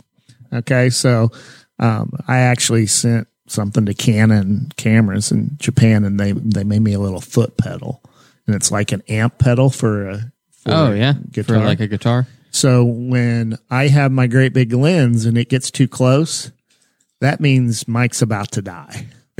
so Mike dives behind a concrete wall and hits his foot pedal. Where's and the camera go? the camera is bolted on the wall. It's got a Stanley wood clamp or whatever. It's bolted on the wall. So it takes seven and a half to nine frames a 2nd with a smaller lens. Last year, Elio just flipped you off as he was driving along. Elio had no idea where I was. and full disclosure, I had no idea where Elio was, which got really scary really quickly. But um, yeah, I'm in a full fire suit because fuel burns clear, hot oil, hot water, radiators, explosions, all that is down there in my. So my 53 year old fat frame has to dive behind a 12 inch concrete wall and hope not to die. What's the? is- uh, You were talking about the the pedal and the camera though. Mm-hmm. But are you you're, you're diving down behind the wall and I hit the press foot and pedal. hitting the, the I hit pedal. the foot pedal before I dive. Ah, So yeah, I, I have actually two full sequences of every crash that comes my way. Hmm. But six bottles of Gatorade from 5 a.m. to 10 a.m. means I am in the port a lot, a lot. Well, yeah, but uh, when you're trapped out there, do you have do you establish a pea corner in your trough there? there is a blue porta pot at the end of the of the way that I that I hit randomly, but once the race starts, I no longer have to go. You're just in. 16 and a half pounds is the record for what I lose in one race. So, Crazy. So I can afford to lose 16 and a half pounds. You so know, three hundred thousand people in one spot. Um, it is a massive humanity in in the north end in the infield. There will be a uh, there will be a concert, and those people will have absolutely no concept whatsoever that there's race cars or anything there. There's an electronic dance music or EDM music playing in the uh, in the snake pit. You got to have a little wristband to get in there, Guffy. No, you don't. But the, those those people are going to kill some grass and some coolers. And it look the photos after the Indy Star pictures that they always have. The ga- there's a gallery after the event is over, and you just shake your head. I, I just want you to know, I, I'm a people person. I'll get in anywhere. You're gonna run into Matt and his fellow Yeah. yellow shirts, and Yeah. you're gonna find out that you doesn't will be matter how much tased of a- before nine o'clock. You'll have some fun. I, I'm telling you, those yellow shirts and their whistles, man. You, you're not living until you've had a yellow shirt blow a whistle in your. Jeremiah, did you see- did you talk to the family that snuck on the track at the GP after hours? I did. and the, the yellow shirts found them, didn't they? They found them on. ca- They they were talking to them the next year, reminding them that they knew that they did it. They they know and they know who you are, and they come they they come give you hell. We were doing, doing nothing wrong. So- we were just kissing the bricks. when I was there on Monday, I saw the Department of Homeland Security rolling in. There's they have they have levels of security there you aren't even aware of. They have a robot that runs around. a And robot full cop. disclosure, they don't have a big sense of humor. they really don't. I mean, there's there's some things that are just not very funny to them. yeah. I mean, you're dealing with that amount of people and trying to keep it under control. I Now- wouldn't want that job. Now, I will say that the infield, the police, that the, there's a lot of state troopers that patrol area on a golf cart, and their main goal is just to make sure that people don't die. Like, They- yeah, they're pretty as long friendly, as as yeah. long as you're not violent, it's pretty much just lawless. If you have common sense, you do fine at the track. There's always the a lack- couple guys. But the lack of common sense is spectacular at times. Like you'll see people. And I was I was on pit lane on Monday, and there are people just walk by and they don't realize they're about to get run over by a race car being pushed by people, and they don't hear anything coming behind them. They almost get run over by Mario, and just like you have to kind of have your head on a swivel. But I try not to get whistles blown at my head by yellow shirts. But it's not hard. But especially a couple of beers in for some people, and they start drinking like at five thirty in the morning. It gets ugly fast. Start reaching out, wanting to touch cars.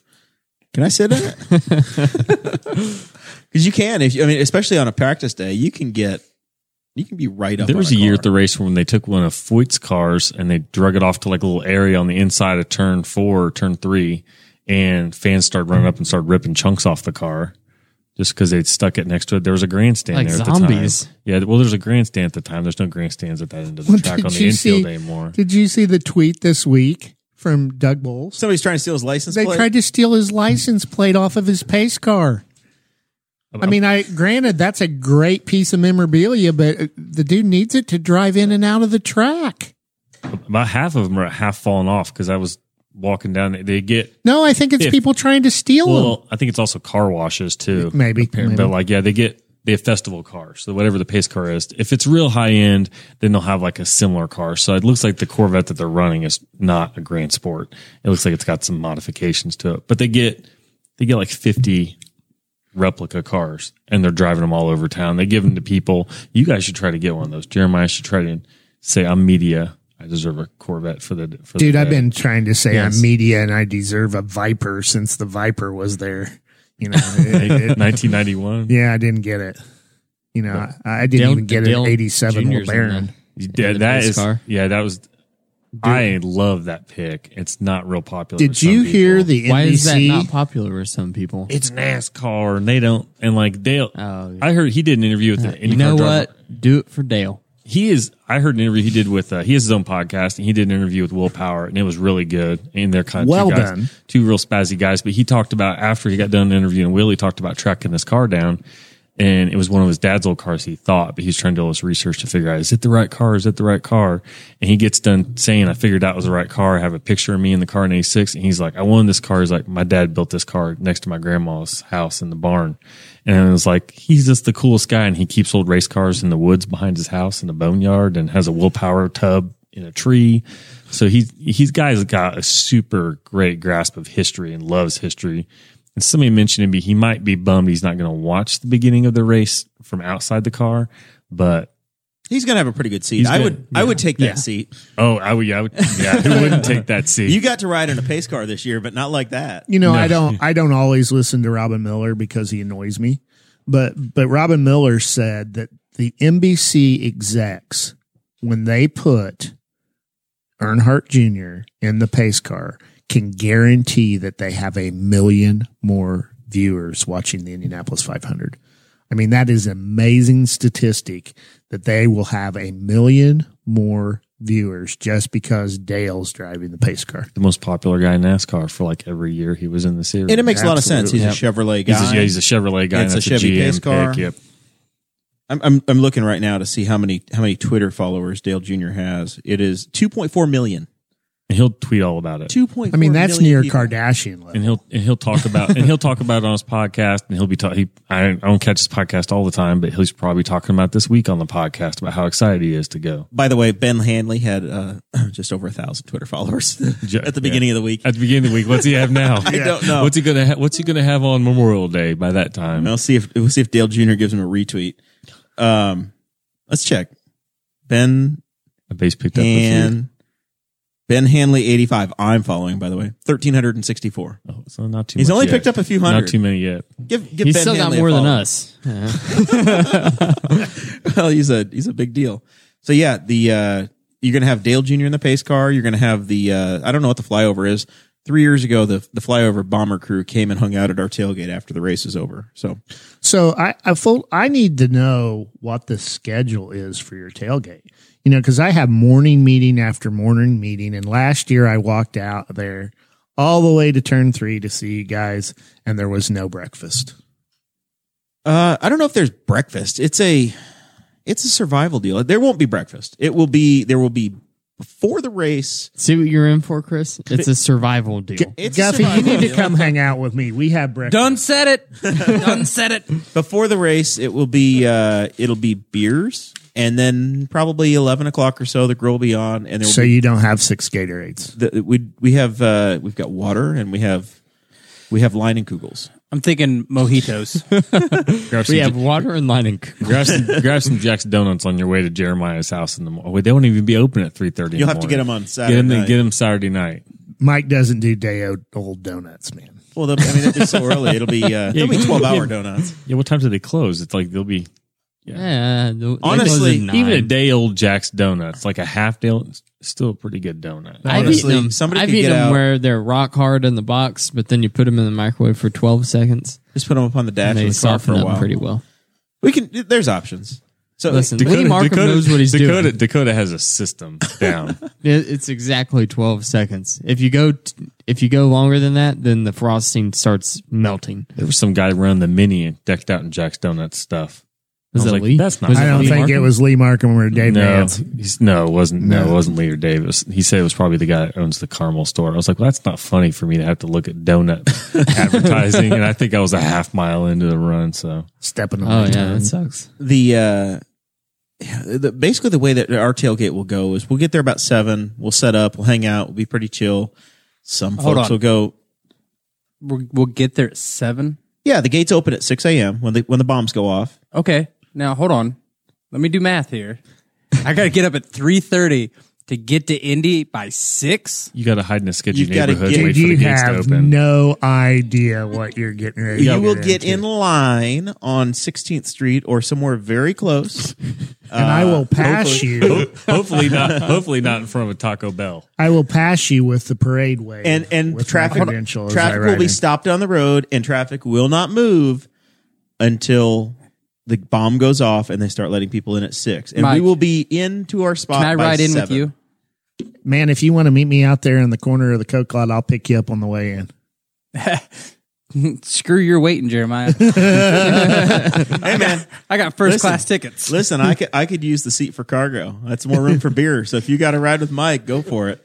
I don't know if he'll take For you some home. reason, for some reason, I didn't get an infield parking pass this year, so your spot will be all my gear that I don't have to carry in.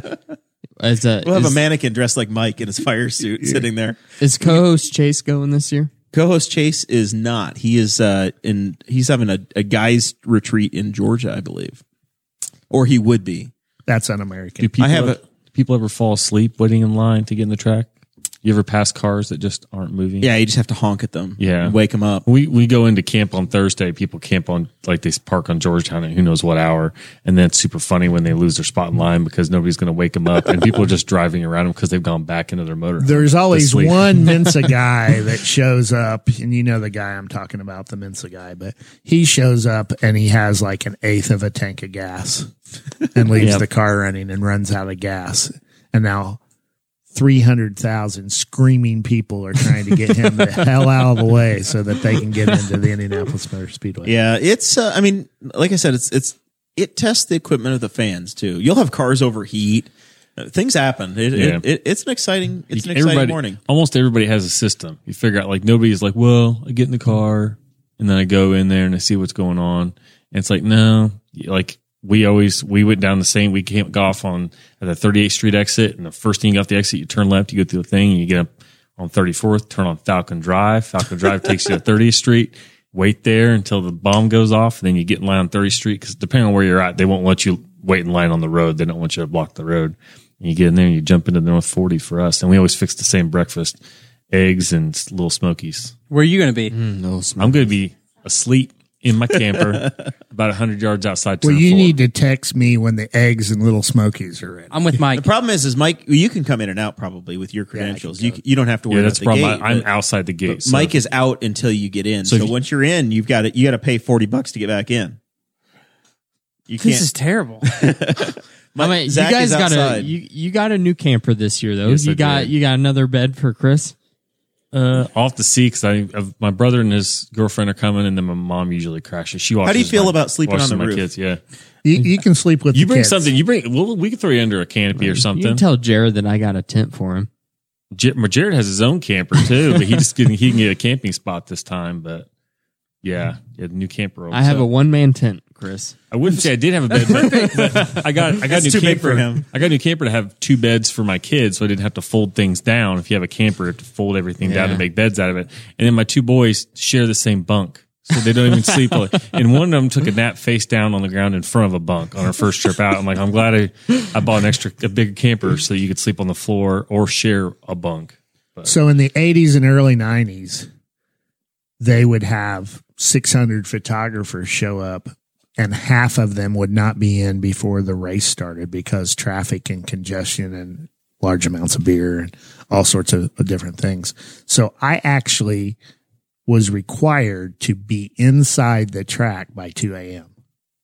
So we'd leave Newcastle at midnight and I'd go in and they'd wave you right on through and you'd park behind the grandstands there in turn four. So when the bomb would go off, you're halfway through your night. Which I'm is halfway amazing, through by my the day, way. you know, but two, three hours prior to the bomb going off, I would be on the inside of the track looking at all the drunks through the fence on Georgetown Road. And I would take more pictures of them than I would of the race cars. You know, and then when the bomb goes off, you'd go to the highest place you could get, which in turn four was the the interior grandstands there. And there would be guys flying through the infield. And back then, before the road course was there, there were big potholes and everything. There's a guy that's coming flying through in a hearse with urinal strapped to the side of it and screaming, go, you know, and they're all going crazy and people falling out of cars and getting run over by cars. They're trying to get their spot. they're trying to get their spot. You show up at 2 a.m. Most of Georgetown those- is even done partying at 2 No, a.m. no, no, no. So those guys never would see a car run. They would be passed out and laying in the grass and everything before a car ever ran. So that's the thing is I wanted to say is that not everybody has a seat. No, There's a thirty or forty thousand people that have no idea what a car looks like. no. They they'll they'll stand up and they'll they'll watch Kelly Clarkson sing the national anthem on the screen and be all American about it. Aren't those pretty balloons? and then they'll watch the balloons and uh, Jim old Jim's gonna sing the the uh, back home again an Indiana song and then they'll go they'll be gone they won't know after that Yeah, it's over. My aunt and uncle camped there one year, and a guy just blasted music all night long. And he kept asking, "You want to go all night long? Give me a stop." And nobody would say anything. He just kept playing. And then eight o'clock in the morning rolled around, and he packed up and went home. Never said And had no intention of going to the race. That's awesome. He was just there for the party. But yeah, he was co- Coke Lot party time. so he- here's the the the central question I have I guess is you know we've got this Memorial Day holiday seems to me to be the most tradition laden holiday of anything. It's not, you don't have to go to mom and dad's house or you don't have, it's not Christmas or Thanksgiving. You, ha- it's like the holiday you get to enjoy or you do what you're going to do. Whether you go camping or you go, you, you go fishing or you're going to go golfing or you're going to have a book cookout at mom and dad's house or whatever it is, or you go to the race.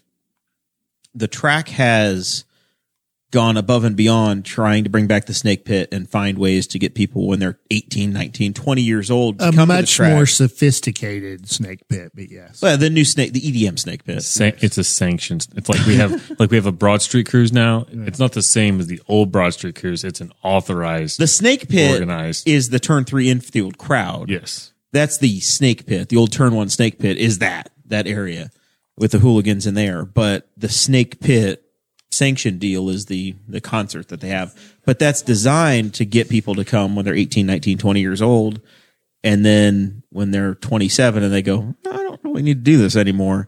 Then they're like, well, maybe you ought to buy a seat and turn four and That's go what- watch the And race. they send Connor out there. Connor usually stops by the snake pit sometime race morning because he's in he's hangs out with Dead Mouse and some of those other guys, and so he'll stop by in his driving suit and you know holler at and try and get people and like, hey, look, that's a race car driver. So then they have a guy to identify with to hopefully buy an actual ticket.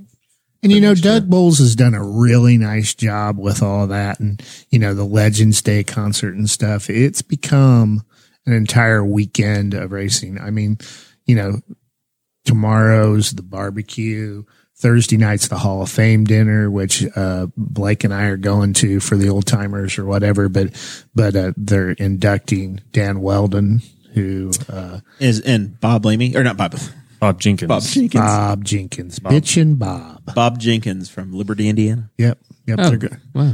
But but Dan Weldon's going to get. I'm sure Susie and the boys will be there. It's going to be a really nice dinner. Um, very expensive dinner. They make you pay. Uh, like yeah, I have to pay. That's the only thing during the month I pay for. No, that's not bad though. No, it's not. Doug's a great guy though. During the oval test, he showed up with a trunk full of cookies and beer. He went to Kroger and brought a, brought a bunch of cookies. Yeah, Cookies in a case of beer, and hand out cookies to the fans on the mound. yeah. i I I mean, it's a great thing. Then Saturday you have the parade. You have the full field autograph session. You have the concert that night, which is Zach Brown band, which is going to be epic. They also have like a Journey and uh, some uh, and, and No, uh, foreigners or- or, or- carpet. I'm sorry, foreigner and I made the same mistake. I Cool in the gang. Yeah, I Are- thought, are I gonna think be Journey here. must have been last. Journey was a couple years ago. No, it, Journey was like three years. Three years ago. I can't remember. Yeah, Last year no, was Bare Naked Bob's- Ladies. One of them was no, Bob two- Seeger. Two years ago was Bare Naked. Naked Ladies. Never Bob Seeger. Yeah, he did it. He did it. Yeah, Uh, last year or If Bob two. Seeger would have been there, I'd have been on the front row. Look- There- Jeremiah can look it up. He was in the last year or two. We can hear the concert from a camper. So, Eddie Money, but not Bob Seeger. but they do. Yeah, they do. They had Sammy Hagar. And then Doug also embraces the whole Memorial Day tradition of things. Um, The military. It- it- you want 300,000 people in one spot. That's one thing. 300,000 people being silent for the playing of taps actually happens. People take their hats off. People pay attention. Um, even for the mini, they have like a gold star mile on the back stretch of the track, and it's just pictures of fallen soldiers for the entire back straightaway. And some of the families are there. Um, so he takes that part very seriously. I saw him on I can't- Saturday, and he was they had a bunch of active duty military from all different services. They're all in full uniform, He was shaking every one of them, saying, and he was taking them and having their pictures taken with the Borg Warner Trophy, and um, giving them like private tours around the pit lane and stuff. So he's very he's real. He understands that like this isn't a holiday that the 500 owns; it's a holiday that they use, and there's a big presence with the military with Armed Forces qualifications weekend because it's Armed Forces Day Saturday. So So there's a guy named David Lindquist uh, from the Indianapolis Star who uh, who wrote a story about the concerts that they do at Carb Day and saying, "Hey, we've just about run the uh, classic rock. ru- yeah run run through the classic rock genre." and- Steve and what we Miller's can there do." like every other year. All right, and that's I'm working. They they kind of covered all of the uh, they they covered the whole list of everybody that they've had there, and basically what the track has said is they want it to be a sing along. Right? We know it's going to be a drunk fest. We know Friday is going to be hundred thousand people. Eight fifty thousand of them are going to stand there and watch the concert that you get for for being there, and we want you to just know the song. So this guy, um, the music critic, basically said, "Is let's run its course." You need to bring in some different uh, different acts, and I'm desperately trying to see to find this, and the Indy Star is completely unmanageable here right now. I'm going to click on the sports page and see if this pops up. judging by the crowds they're getting at Carb Day, I don't think it's run its course. I don't Carb either. Day has gotten. I mean, I've been camp camping at this race for about ten or twelve years now, and the race has definitely come back. When I first started, you could get a camp spot in my lot real easy. You could find tickets real easy, and Carb Day is ins incredible now. Like it's a massive, it's a massive humanity. And it's not the race because they're all in the infield and they're running around at the pretty concert. the vast majority of people that I know and work with that go to the race go to carb day.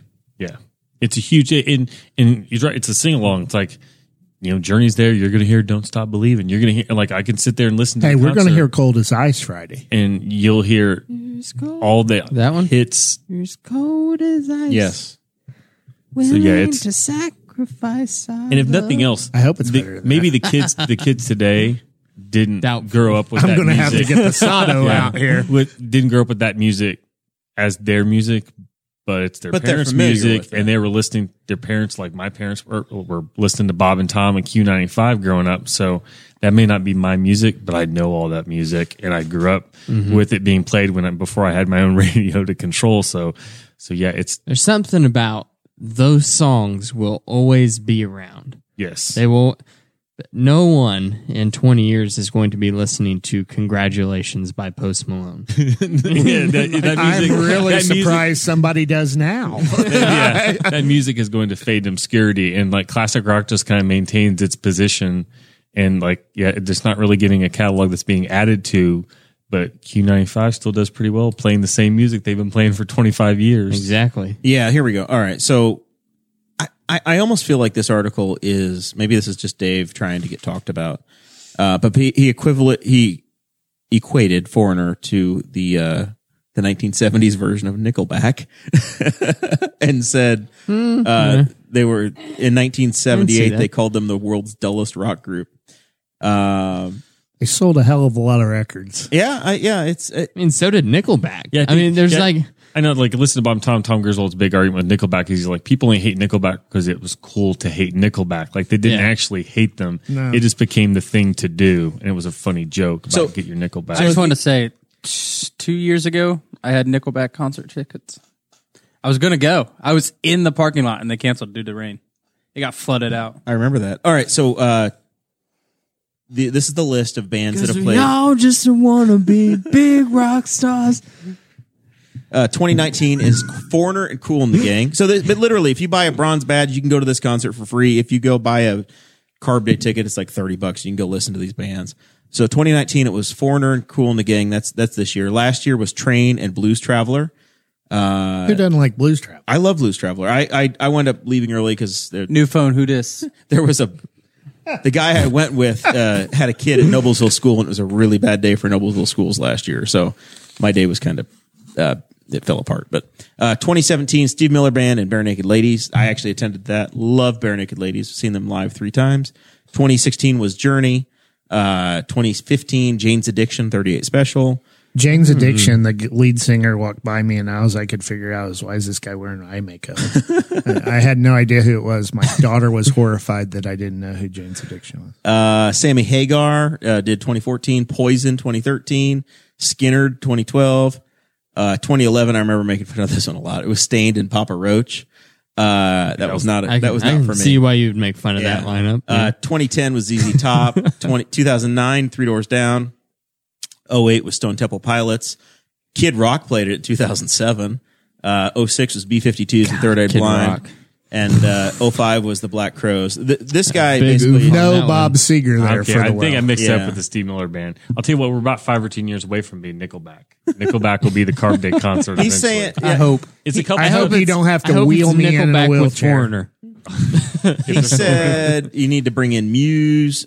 Yeah, yeah, Muse, whatever. That's not a sing along. That's not a sing along band. I don't though. even know who that is. Uh, Weezer. I, okay, so if they brought Weezer, Weezer in, would I'd be be pretty cool. awesome. Weezer would be cool. Black Keys. He The suggested Black Keys would be awesome. Too. I would go for Black Keys, and I would go for Green Day. Green Day's on there too. Green Day's got Green Day's got some songs that everybody knows. Smashing Pumpkins. Uh, He says Smashing yeah. Pumpkins. Maybe you need to Well, bring that's Smashing Kenny Pumpkins Aronoff. in. That's a local guy. I mean, Um, How young is this fellow that wrote this? Cage the Elephant. Oh, I Dang, bet, yeah. I bet he's closer to your age than he is mine. I'll tell you that. I was, I'm liking this guy's taste in music. I was- we could probably be friends. That was John Cougar Mellencamp, not done Carb Day. well, that was the other one he suggested, but he, he basically said in his article that Mellencamp does not want to be overshouted by drunk fans. He doesn't want to do a sing along and do a party. He doesn't want to have to compete with the Have you, attention uh, of the audience. Have Have you ever seen the uh, the TV show that used to be on IFC called Documentary Now? no. And it, it is basically it's it's fake documentaries, but it's presented by Helen Mirren, and and there was one called Gentle and Soft about a fake uh, '70s rock band, and called the Blue Jean Committee. Cousin Rick made me watch this. Yeah, it's it's hilarious, and uh, one of the guys is filthy rich because he owned all the rights to the band, and then the other guy works in a sausage packing factory in Chicago. John Mellencamp is the guy that's filthy rich and lives in L.A. and is and is super uptight. Now I have a question for this Indy 500 American event. Yes, sir. What is the proper attire? Jorts and a cutoff T-shirt. You're shitting. No, no. I'll, I'll, I think think about what Pat McAfee would wear on the Fourth of July, and you'll almost be there. I can't get. I, I can't get away with that. I can't Like get away with that. like Star Spangled Banner, tank top, yeah, whatever, yeah, jorts, like nailed it. And then like I if got you can some find jorts. if you can find some like Star Spangled Banner Chuck Taylors or cowboy boots or something, then I got cowboy boots, jorts, and tank tops that you can borrow. I'm. I- Why And- would you Dakota ever has- tell Hold on, anybody hold that? on. And Hold on, a- Dakota. hold on, hold on, hold on, and a twenty-inch brimmed straw hat. I thought you had a red, white, and blue Amer- uh, cowboy hat. I feel like I uh, do. Yeah, Tad Western gave me that. I know We are Dakota's- not. uh, we are not the same size. you know what? That would make it better. Yeah. That would make it more appropriate. These these jorts are a little bit big on me. They're a size thirty four. The, yeah, that's about my size. So we my go. almost Yeah. my almost twenty year old daughter from Butler University says, "Dad, I can pick you out of a crowd of three hundred thousand people. You're the one with your t shirt tucked into your blue jeans." I'm like, "What? What the hell's wrong with that?" That's, that's I literally have do. shots I've taken of people at the track and just hashtag track fashion. Yeah, absolutely. Because there's those people that obviously don't care, and then there's uh, typically women that go and they're dressed in like those cl- like huge clunky heels and like like, the early two thousands platform flip flops. yeah, they're dressed because they're trying to pick up a driver. Like they're there. I'm like I'm like you're not wearing an outfit that tells you you have to walk like a mile and a half. yeah. today. There's there's nothing like pit lizards. There just isn't. Luckily, I'm lizards. single. Well, Pippa's married. She's the only woman. that in the means race. that that you need to get one of Mike's flame suits and pretend you're a driver to, and pick up a pit lizard. Dude, I probably have one that'll fit you. you want to wear a fire suit on race day. I may die. I, I know a guy who used to walk around. He had a bronze badge, and he would go walk around practice days, and he would on qualifications too. He'd walk around the garage area dressed up as you've ever watched Top Gear, the Stig, in an all white, just a White blank white, helmet, yeah. fire suit with a white helmet with a tinted visor. And he would just walk around qualifications day like as a joke. The Stig's supposed to be this mystery driver. Like I'm waiting for a ride. If somebody wants a real driver, they'll I bet hire there me. would be t- And he people would- took pictures with him. oh Drivers and yes. everybody. Yeah, yeah. Matt, he's a great guy. But yeah, he did that for a couple of years. You'd be like, oh, it's gonna be bump day. Stig's time, here. Time for the Stig to show up, and he would That's, show up. And that's just, brilliant. and he wouldn't talk. You never saw him take his helmet off. And whenever you saw him If later he had in shown the up day, the year Felipe Jofone was in the it was in the was in the baby store, he could have started the Indy 500 for Foyt. yeah. He's a, he's the kid's a he's a legit Carter. Like if you go to Fast Times or Sarah Fisher, he's usually got the fast time on the board. All right, I think we're all convinced that you have to attend the race. Uh, Dakota, you, you I'm not you and going to Guffey. tell Dakota he needs to go because he stiffed us last Uh, year. it's true, and I, it's a it's a personal affront to the all of the Uh-huh. listeners who uh, even, even if you don't like racing, it's not called the greatest race in the world. It's called the greatest spectacle, Spectacle. in racing. And that's top to bottom. It's all kinds of stuff that goes on. They even tell the drivers, the rookies, you know, you've been driving around this track for two weeks, but you're not going to understand what it's like till you're here on race day and you come around turn four and there's no grandstands. It's people because the grandstands have been empty all month and now they're full and you have to and they said the track visually narrows up and then the back they see you can't even see because all the dust being kicked up when they start the three wide and there starts is a guy that looks like Joe Dirt, and he will be standing right next to a guy in a $4,000 pair of shoes. It's the only place in the world. yeah that you th- can that's see the interesting both. thing about the coke laws and like when friends go out to coke lot people think oh this is a poor person's place to camp and it's like wait there's a motorhome right there that's got a 70 inch tv under the motorhome and he's got he's got four 48 inch weber kettle grills going he's camped here because he wants to be here not because he's too poor to get a better spot I'll probably go one of these days, but I got a spare ticket. Sunday is not the day. We're going to shame you. You got a That's little bit. You okay. got a little bit lucky last year. You missed being at the hottest 500 on, Yeah, on I would- record. like I didn't realize. Like I think I thought about you at one point during the day when I was like, I didn't take any like any soft drinks except like water and Powerade up to the stands because I'm like, this is gonna be awful. All right, Dakota, you need to start familiarizing yourself with this uh, with this screen here because it's Memorial Day sale, one dollar for three. Oh, it's it is uh, yeah, apparently you don't have an Indy Star logged in account on there. Uh, it's time. It is time. By the way, the front row is car 22, 21 and 20.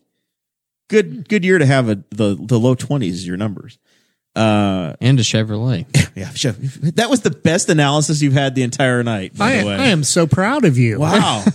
he read that right there. Yeah, what's the other engine? Do you know? Chevy and what? Honda. Honda.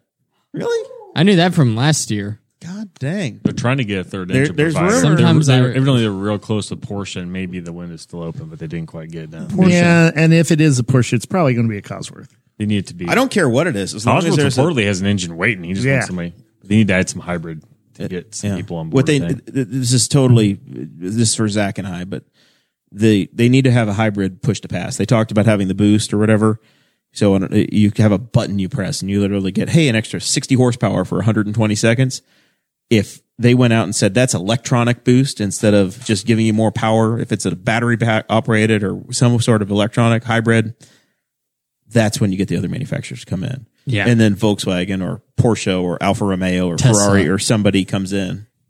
Tesla manufactures the batteries. Yeah, that'd be a good way to get them in there on that. Is because yeah, they, there already is a full electric series, but yeah, they need to do some kind of hybrid. And it doesn't need to be. They're worried about money. They're always worried about money, but just I bet Elon can would do- be all about that. And then when he's in Indy, we would have him here. and you know he'll tweet about it.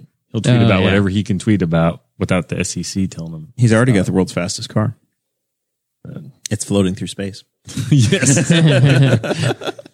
All right. So we are going to do race predictions. Dakota and Chris, we're going to put you at the end because you got to Google and figure out what the hell the names of the Nope. drivers are. I've got some. but I want a winner from each of you that is a stud, like it's not a surprise. And then I want, okay, here's your, this is, this guy may not win, but hey, I want you to watch for this one. This is your this is your underdog kind of a deal. Won't hold you accountable if he doesn't win, but all right, yeah, I- it's it happened. So we'll start with Mike, and somebody somebody better be scribing somewhere. We got to we got to hold people accountable next week. I think we should do a friendly wager. Sarah's lo- friendly wager, huh? Yes, What's five dollars. now? What We're happens? poor. No, not doing it. What happens? Dakota. Dakota. How, how's this, how would this work? This is very difficult. What do you mean? If you want it, you could get a 24 inch hat instead of a Exactly. Instead of the 20, What it's an happens? extra can four upgrade. inches. That's a big deal. Zach is over here scribing, so he's got it I'm covered. driving. Yep. I'll What write what down. happens if if two people pick the same driver? Do we split the five dollars? What's what happens? well, I don't think you should be able to pick. Well, what happens if I'm picking last because I'm the host? Now Well, are you wanting to now do- all the good guys are gone. That's your sacrifice. Are you saying one prime pick and then one dark horse? yeah, I want a prime pick and a dark best- horse. If it's if you have two, then the dark horse, the p- finishing position for the dark horse breaks. That the is tie. fair. That i- that is a reasonable solution. Booyah. You're Are we all in for five? I got mine. I got my predictions. all right. We're in for five. Mike, So you're why in do for I, five. I get to go first you because get I'm the first oldest? pick because you're, you're Okay. You're the old because- timer. I'm the because old you're timer. in the seat that normally gets to Respect go first. your You- You, elders. won the lottery. Well, I'm not going to go with favorites. Oh, not at all. No. I'm going Ben Handley. with not a chance. I'm going with a carpenter car, but it's not carpenter. Is it an Ed? Yeah, there- it is Ed Jones. Ed Jones finished third or second? Third third place two years ago? Three years I'm ago going with with coin? Ed yeah, Jones. He got ro- yeah two and years I'll ago. tell you why. He's been under the radar the whole entire time. Just goes out and mashes it, in the WeatherTech Chevy. and he is absolutely Scuderia Corsa. flawless through turn four. Dakota, where do you think Ed Jones is from? I have no idea. He's from Dubai. It's a very American name. and then we have Joseph J O S E F Newgarden. He's Mm-hmm. from Tennessee. Yes, yes, It's just because they didn't know how to spell Joseph. that could very well be. So that is my That's your favorite. Ed Jones is your favorite. He's starting on the front row. so- Absolutely. Yeah. okay. All right, your dark horse. My dark horse. I'm going with the 19 year old Colton. You're gonna take Colton, the guy that's already won an Indy 500 That's or more of a Indy gray car horse race. than a dark horse, but yeah. I'm All going right. with Colton. All right. Colton will probably hear this podcast and know that McCown's rooting for him. He would have a on your be- side. he would have a imagine if his dad was calling his race. If Colton makes it to this part of the podcast, I'm a Colton Herta fan for life. Absolutely. what was what was that glove he wore for his for his qualification It was from picture? the Aven- uh, the Avengers, whatever the hell that Infinity That- Gauntlet. that yeah that kid movie. He and uh, he, he and You, sir. he and Steinbrenner were playing with it. I thought he just spray painted an Incredible Hulk one. I didn't know what it was. All right, Guffy. All right, so I'm going with Joseph Newgarden. Ah, man.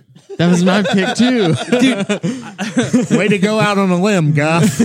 Hey, hey, and then my dark horse is going to be Marcus Erickson. All right, that's uh, that That's is a really good. Marcus pick. did a That- real. that's fair. He qualified very well for being a rookie, and he'd never run an oval now. before. Now show your work, Guffy. Tell me why. Joseph Newgarden sounded really cool, Okay. and so did Marcus Erickson. All right. That's it.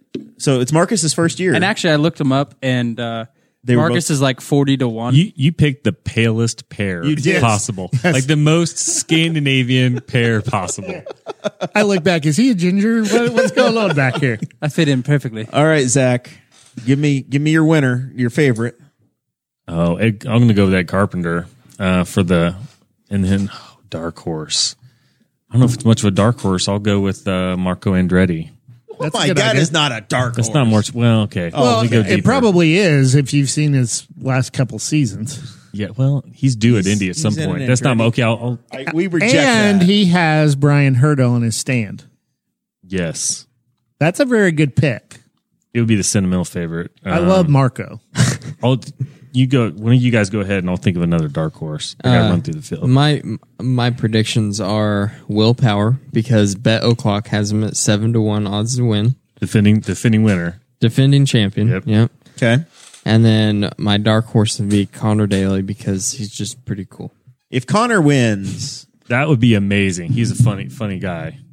it would be. Yeah, I know he is. That's big why he's my moment. dark That horse. will I change like him. Indianapolis.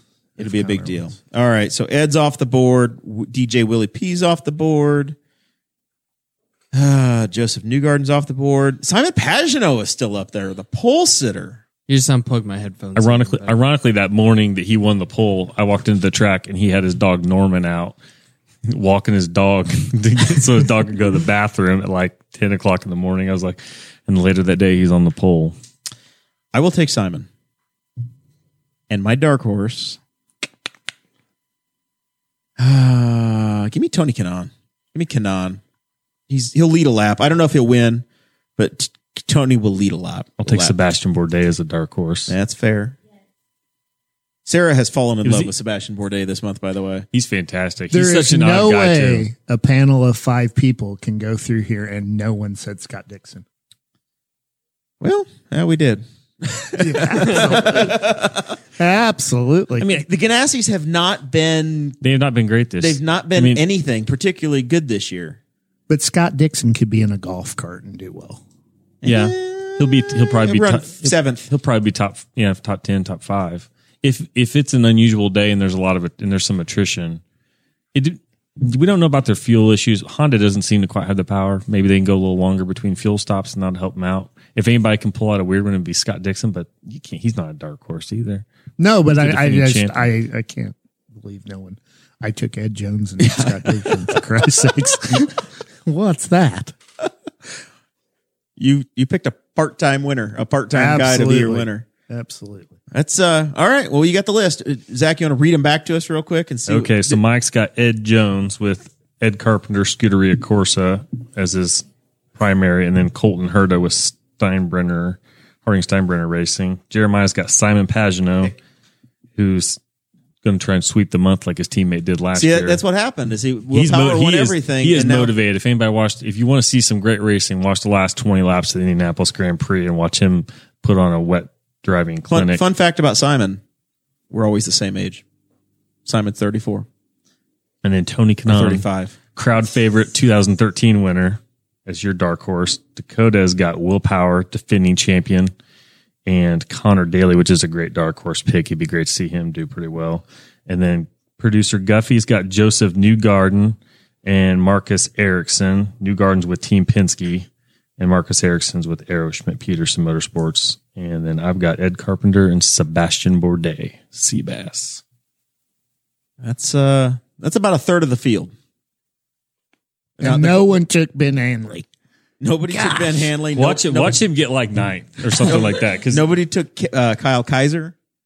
So what happens? What happens if nobody? I almost wins? picked Kyle Kaiser because I work with a guy whose last name is Kaiser. I met Kyle Kaiser. He's a super nice guy, but yeah, we'll see how they. I don't. Yeah. So there, I bet they're massaging there's their car about right now. there's about eight guys that I don't think have any chance of winning. Seven guys and a girl. yes. Okay. there are eight entrants that have no chance of Pippa winning. rough- Man, roughly. her betting odds right now are 500 to 1. Who are the who are the like? Give me the eight longest odds because I, uh, if you've got that list, or, or maybe it's some that are just the Ben field. Hanley has to be the longest. Um, I yeah, I would say there's probably um, eight or Kyle so. Kaiser and Pippa Man are the two at the bottom at 500 to 1, both. Hanley's got better odds, or does he? Is he Ben just the Hanley field? is 300 to 1. Well, that's that's a mistake. I've got a thousand to one on Hanley. That's a, that's a very successful team, not an IndyCar. What are you on? Um, actionnetwork.com. I'm on betoclock.com. I, for one, am happy that there are multiple lines on the Indy 500. This is a win for motorsports. Yep. What else you got, Dakota? What, who else is on there? Oh, I just backed out because I was going to So, look for his all right, we website. got What's Marco? All right, Just I'm for- back on. I'm back on. I got Um, Hanley and, and Mann at a thousand to one. Um, Kaiser's five hundred to one. Then you got uh, Jack Harvey and Santino Ferrucci. Santino Ferrucci, an American. Actually, Harvey you know what I has- was going to say, yo, here another guess, Dakota. Where's Santino Ferrucci from? He's from Connecticut. uh, what what is Harvey's odds? Two hundred to one. Well, that is worth 20 bucks. Yeah, that's yeah. Because he's he's with he's an Aeroschmidt Peterson Motorsports spinoff with Meyer Shank At Racing. 200 to 1, And we just- could all put 20 bucks together and get 100 bucks and we could fully fill your list He's of coming off- everything you want for the He's coming off a legit really. podium at the Indianapolis Grand Prix. All right. Let's. What other long shots do we have? Because that's that's like Vegas broke the line. I would not. That's not impossible. What was that guy? Jack Harvey. He almost won last year. If they'd had another caution, he was right there in the mix. at the He's end. fourth from the bottom on this list too. Yeah. That's a mistake. Uh, then we've got Charlie Kimball, James Davidson, Jordan King. All right, what's what's Charlie's? Sage, Charlie's finished in the Kareem. top five before. They're He's all not- at hundred to one. Yeah, hundred to one. James Davidson's 100 to 1. Yep. They got- I bet he's 5 to 1 to hit the wall first. yeah, he's he should be longer. Did I say that out loud? Sorry, That's Sorry, the- James. Okay, he he qualified last year with a car that was literally like duct tape back together because he wrecked it so late on Fast Friday. I think I can't believe they got him and Charlie Kimball together. No way. With now, when betting he odds. was he was the emergency last minute solution to Seabass. Bourdais crash, and he was very competitive in in a good. This is so silly. In a really good Dale Coin car, I the quote of the month to me. I don't know if I shared it with you, Zach. Was um, Ed Jones saying, "I didn't know how good I had it in 2017 when I drove the Dale Coin Honda," and he was in a in a Ganassi car last year. I, I No, I think the quote of the, the month of May so far is Colton Herta. Alonso's on our track now. that's fair too. You know, this Here's is a some- 19 year old kid that stands up to Alonso. You got more long shots. Yeah. Uh, this is this is from 1070 the fan, These are the Tony Donahue lines.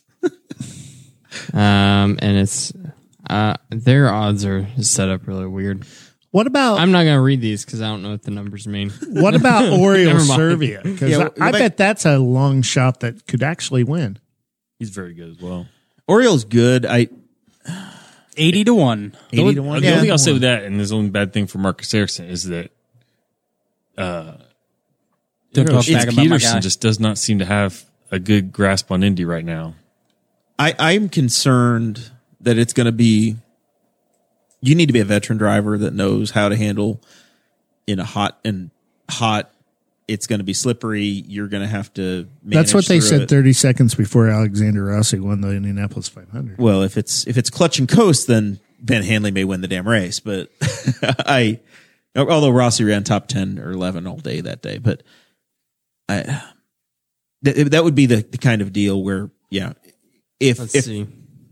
if Servia wins the race, it's because he ran 34 or 35 laps and won on fuel mileage. He was in the top 10 all day and they played the strategy game and they won that way. Tony Kanon had the six to one odds last year. Yeah, but he was in a.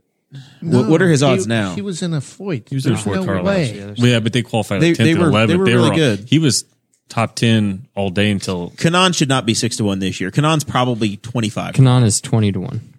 I could I could do this, yeah. they're struggling this year. They're not as good. I, I think he'll lead a lap, but I uh, but that's about it. We'll find out Friday because they practiced yesterday, but it was Well, really So- find out Sunday. So what are what are the guys? yeah. But what are the guys out of Dryer and Rome? yeah the Rome? odds the You said you had specific Uh, odds Hildebrand are Ker- or Karam at 100 Karam. to 1. J.R. Hildebrand on your list. Is he 100 to 1 as The well? hundred to ones. Uh, What's J.R. Hildebrand? he should be higher than Karam. Uh, Hildebrand is sixty to one. Yeah. What's Karam? 100 to 1. Hundred one. Okay, that makes. Hildebrand made me a lot of money hitting the wall in turn four, leading the race. He's a super nice guy. He, you great know, talk guy. about you know, talk about maybe with the smartest guy in the paddock. He turned down an MIT scholarship to go racing. Absolutely. And now he now he does work with NASA. He does work with McLaren. He's you see him at, at Woking in their factory in England. He does some consulting Um, He work does with some Berkeley, consulting I think, work or he's Stanford. and real big with STEM initiatives and stuff like that. Yeah, he turned down an MIT scholarship to go racing. He's a huge baseball fan. My son always talks to him about baseball, and he goes, "How about those Giants this year? That's like not won a game all season." He's a Bay Area guy. Yeah. He goes, "Thank God I still have Golden State." you know, so it's it's pretty cool. Those guys have a lot of personality. Very cool. All right. Well, this uh this has been fun. Dakota, I hope you've learned something. always Guffey, are you excited? Are you are you do you have what's your one takeaway? You want w- w- the one thing you want to come away with the, from the 8500 with? What's it going to be? A girlfriend. no. What's funny about the, Twenty bucks in turn three, you might be able to find one. at the 500 though, 20 bucks you might find your, two. your race day girlfriend might turn into a Monday morning boyfriend though, because you got to keep your eye out there. If you uh if you want currency for turn 3, buy a carton of cigarettes and and bring them in with you. You'll make all kinds of and friends. some And Keystone. and some fried chicken. Yeah. Wings, wings will always do it. All right. Guffey, I'm disappointed. I thought you'd say that you'd rather hang out with McCown than you would Jeremiah. That's your takeaway from the five. All I'm saying is technically I'm not hanging out with Jeremiah because I don't have seats next to Jeremiah. That's true. So I'm in turn three and you're in there is- turn four right There is now. nothing stopping me from coming down there. That was until Mike mentioned race cars sliding at him under out of control with fuel on board. It sounds exciting. so whereabouts in tu turn four are you? I have no He clue. has no idea. I think you're in J stand. So are you on the inside or the outside? He'll be No outside. clue. outside. So you will get to wave at me.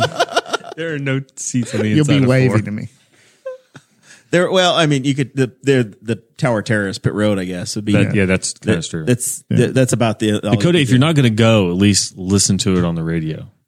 uh, Try. You're just going to be driving around in a golf cart doing a poker run, aren't you? that's Saturday. Oh. I'll, I'll be hungover Sunday. A poker run on a golf cart. Where are you at? The trailer park? yes. Campground life. I used to have Campground. My, I used to have my camper in a seasonal spot. And Okay. Golf cart life is life in those summer Yeah. spots. That is. All right. Well, very good. We have uh we've run this one out pretty good. We appreciate everybody listening. Uh, Final thoughts? we- We're going to work around the room here and do final thoughts real quick. Thank you for helping us, producer Guffey. I'm- I don't know how Chris I can is host this. itching for something. I don't know He's how got I can something host this planned. show without I'm in. you. I'm in this. Well, Chris is going to go He's next to itching to last. say with something. I final am. I thoughts. have you. I just want you to know, Jeremiah. You called it a children's movie, but Turbo. no. Avengers Endgame Turbo is a Bro. great movie. broke the record domestically uh, with crazy amounts, like 700 something. They they surpassed. They, Ridiculous. That's your parting shot. Hold on. He's defending a They movie. surpassed Avatar. Yeah, domestically. A- And actually, the number one movie domestically is um, Star Wars Force Awakened with 900 million almost. I thought you just said that they that Endgame. they, they surpassed number Avatar domestically, but worldwide, Avatar still wins. They're at 2.7 billion. So instead of In-game. recruiting, instead of recruiting people to help you with the Memorial Day parade on Monday, you are. I'm you're wasting defending it a on movie. this because of you. this is what you get, and you made me sit here for two and we hours. can't figure out why he doesn't have a girlfriend. Do they inflation adjust those numbers? Because back Ouch. in the day, you could go to the castle for a dollar twenty-five, No. and now it's like eighteen dollars to go to a movie. so I wonder if that's- Adjusted for inflation, uh, the have to have a special official key to go record to holder Castle. is Gone with the Wind, 1.82 billion dollars. That was the only movie they made that year. All right, Mike. Did we forget anything? Everybody loves to see a dog die. you want to sell somebody a house? Uh, you know, the Memorial Day parade will have the FC Tucker guys out there, and it probably will not be Mike McCown. See, this is the problem is it is tough to make that recovery. I'm going to I'm going to try to do it for Guffey this year because I love the man, but uh, there's a 15% chance I don't come off the mat. It's tough. There are brand new bright yellow FC Tucker shirts, and I probably won't be in one. Hey, do you want to announce your sponsorship of Juncos Racing and the uh the the, the yellow and I bet and black? Ricardo would take a fifty at this point. Just Yeah. to- he needs more duct tape. Yeah, The I, I, FC I may Tucker or may Chevrolet? not have called FC Tucker Corporate and said, "Hey, I think we need to be on the side of a car," but I don't think they listened Newcastle was to on me. a car one year. There was the City of Newcastle, Newcastle special was. for it was uh Joseph Newgarden, was it not? yes, it was. And Sarah it's the Sarah Fisher Fisher. team. Yes. Yep. Yeah. My thing is is for a new guy that is actually going to show up to the race, not like Dakota told us he was and didn't. I want you to come over and I want you to go under the grandstands in the main straightaway and you have to get fried rice from the lady in the vending tent. It is the best fried rice in the world. It is somewhere short of forty dollars, but it's the best fried rice in the world, and that should be your takeaway from the Indianapolis 500. If you come find me, I will buy you fried rice. Wow, that's a $40 value. I'm finding Mike. This is the guy who says he hits the porta pot every five minutes. for a while now, so watch out. hey, that's fine. I'm just gonna sit at the porta pot and just wait on him to come. All right. Say you'll that might find be me. the reason why he's in there. Final thoughts, Zach. What did we forget? What do we have to clean up? I don't know. Just when you're there, just look around and soak it up. It's an interesting event, and you'll never see anything quite like it in your life. And be thankful you got there after Florence is gone because she was my least favorite part of the. My goal, my goal is to get there after Florence, but before Jim Neighbors. Florence Henderson used to sing America the Beautiful. Yeah, and it was not. my goal is to be stuck in security. the the s- the the celebrities are off the charts this year for people that are coming to the race. Yeah, Matt Damon's going to be there. it's Matt Damon, it's Damon. Christian, Christian Bale, Tom Hanks. Uh, we've got uh, Dale Jr. Alanis And- Morissette's going to be. She's who else is going to be there with Tom Ke- Hanks? to Kelly do Morning Clarkson. America? Yeah, yeah. Al Roker's coming to town. He's, he's gonna. They're gonna broadcast live from the track on Friday, I think. It's gonna be interesting. So big, big names. NBC is going above and beyond. yeah. Don't, Danica Patrick has been doing uh doing comment, color commentary. don't Been there forget, all month. It's on channel thirteen. Well, it's not going to be on channel thirteen live, but when it's on later in the day, it'll be on channel thirteen this year, not channel six for the first time. Set in, my DVR for for the- ABC. for the son first of a for bitch. the first time in history of being televised. Will It'll 13 be on- have the the uh, awards banquet as well? I don't know. I hope so. Normally do. I hope so. If that's on, that's very entertaining as well. It is- You want to get to know some of the drivers and their personalities, like how weird Will Power is. Watch the awards banquet because he just like went off the rails a bit last year. But It's good times. Dakota, this is where you Ah. apologize to the fans for not doing your job and following out the the things we do. Just tell everybody you're sorry for last year, and then for 2020, we'll make it all right. I will never apologize. We'll let you off the hook this I'm year. not sorry. We'll bring you in At all. 2020. I need you to put it in your calendar. It's not going in my calendar. I'll give me your phone. I'll put it in your calendar for you. It's okay. you have control of my laptop right now. I've got yeah. I'm I'm very very effective. Yeah. Well, you know what? I I think it would be neat to go see, but I'd it'd be hard to walk away from my own traditions. That's the thing. Is that Memorial Day is the you everybody has a tradition. And I that's know What they do. we had the tickets last year, and then we went down to the camper because we were going to be. That was a mistake you made as you went down there. You Well, we needed were to just gonna go down abstain from Friday. Attending. So And where it- is and it was this fun. said camper? on Brookville Lake. Okay. All right. And, and we were like, we got down there Friday night and looked at Audrey, and I was like, we're not going, are we? And she's like, mm, unless you really want to. And I was like, mm, nah. so that's whenever I texted Chase and was like, you guys want my tickets? He said, yes. And Chase is going to go. He'll go again. All right. I my final thought. I want to give a shout out to uh to your brother Jared. He got me started with another podcast, Dinner with Racers, and most amazing podcast. I have If you're a motorsports fan, It's pretty cool. listen to and and even if you don't know who the drivers are that they're talking to, They're- it's they're got just some great sports car stories, guys. personalities. They find the most interesting human beings. And I met those two guys. Um, Jared and I drove up. We met him in Indy last year, and Sean Heckman and Ryan Eversley. one of them sounds exactly like James Hinchcliffe.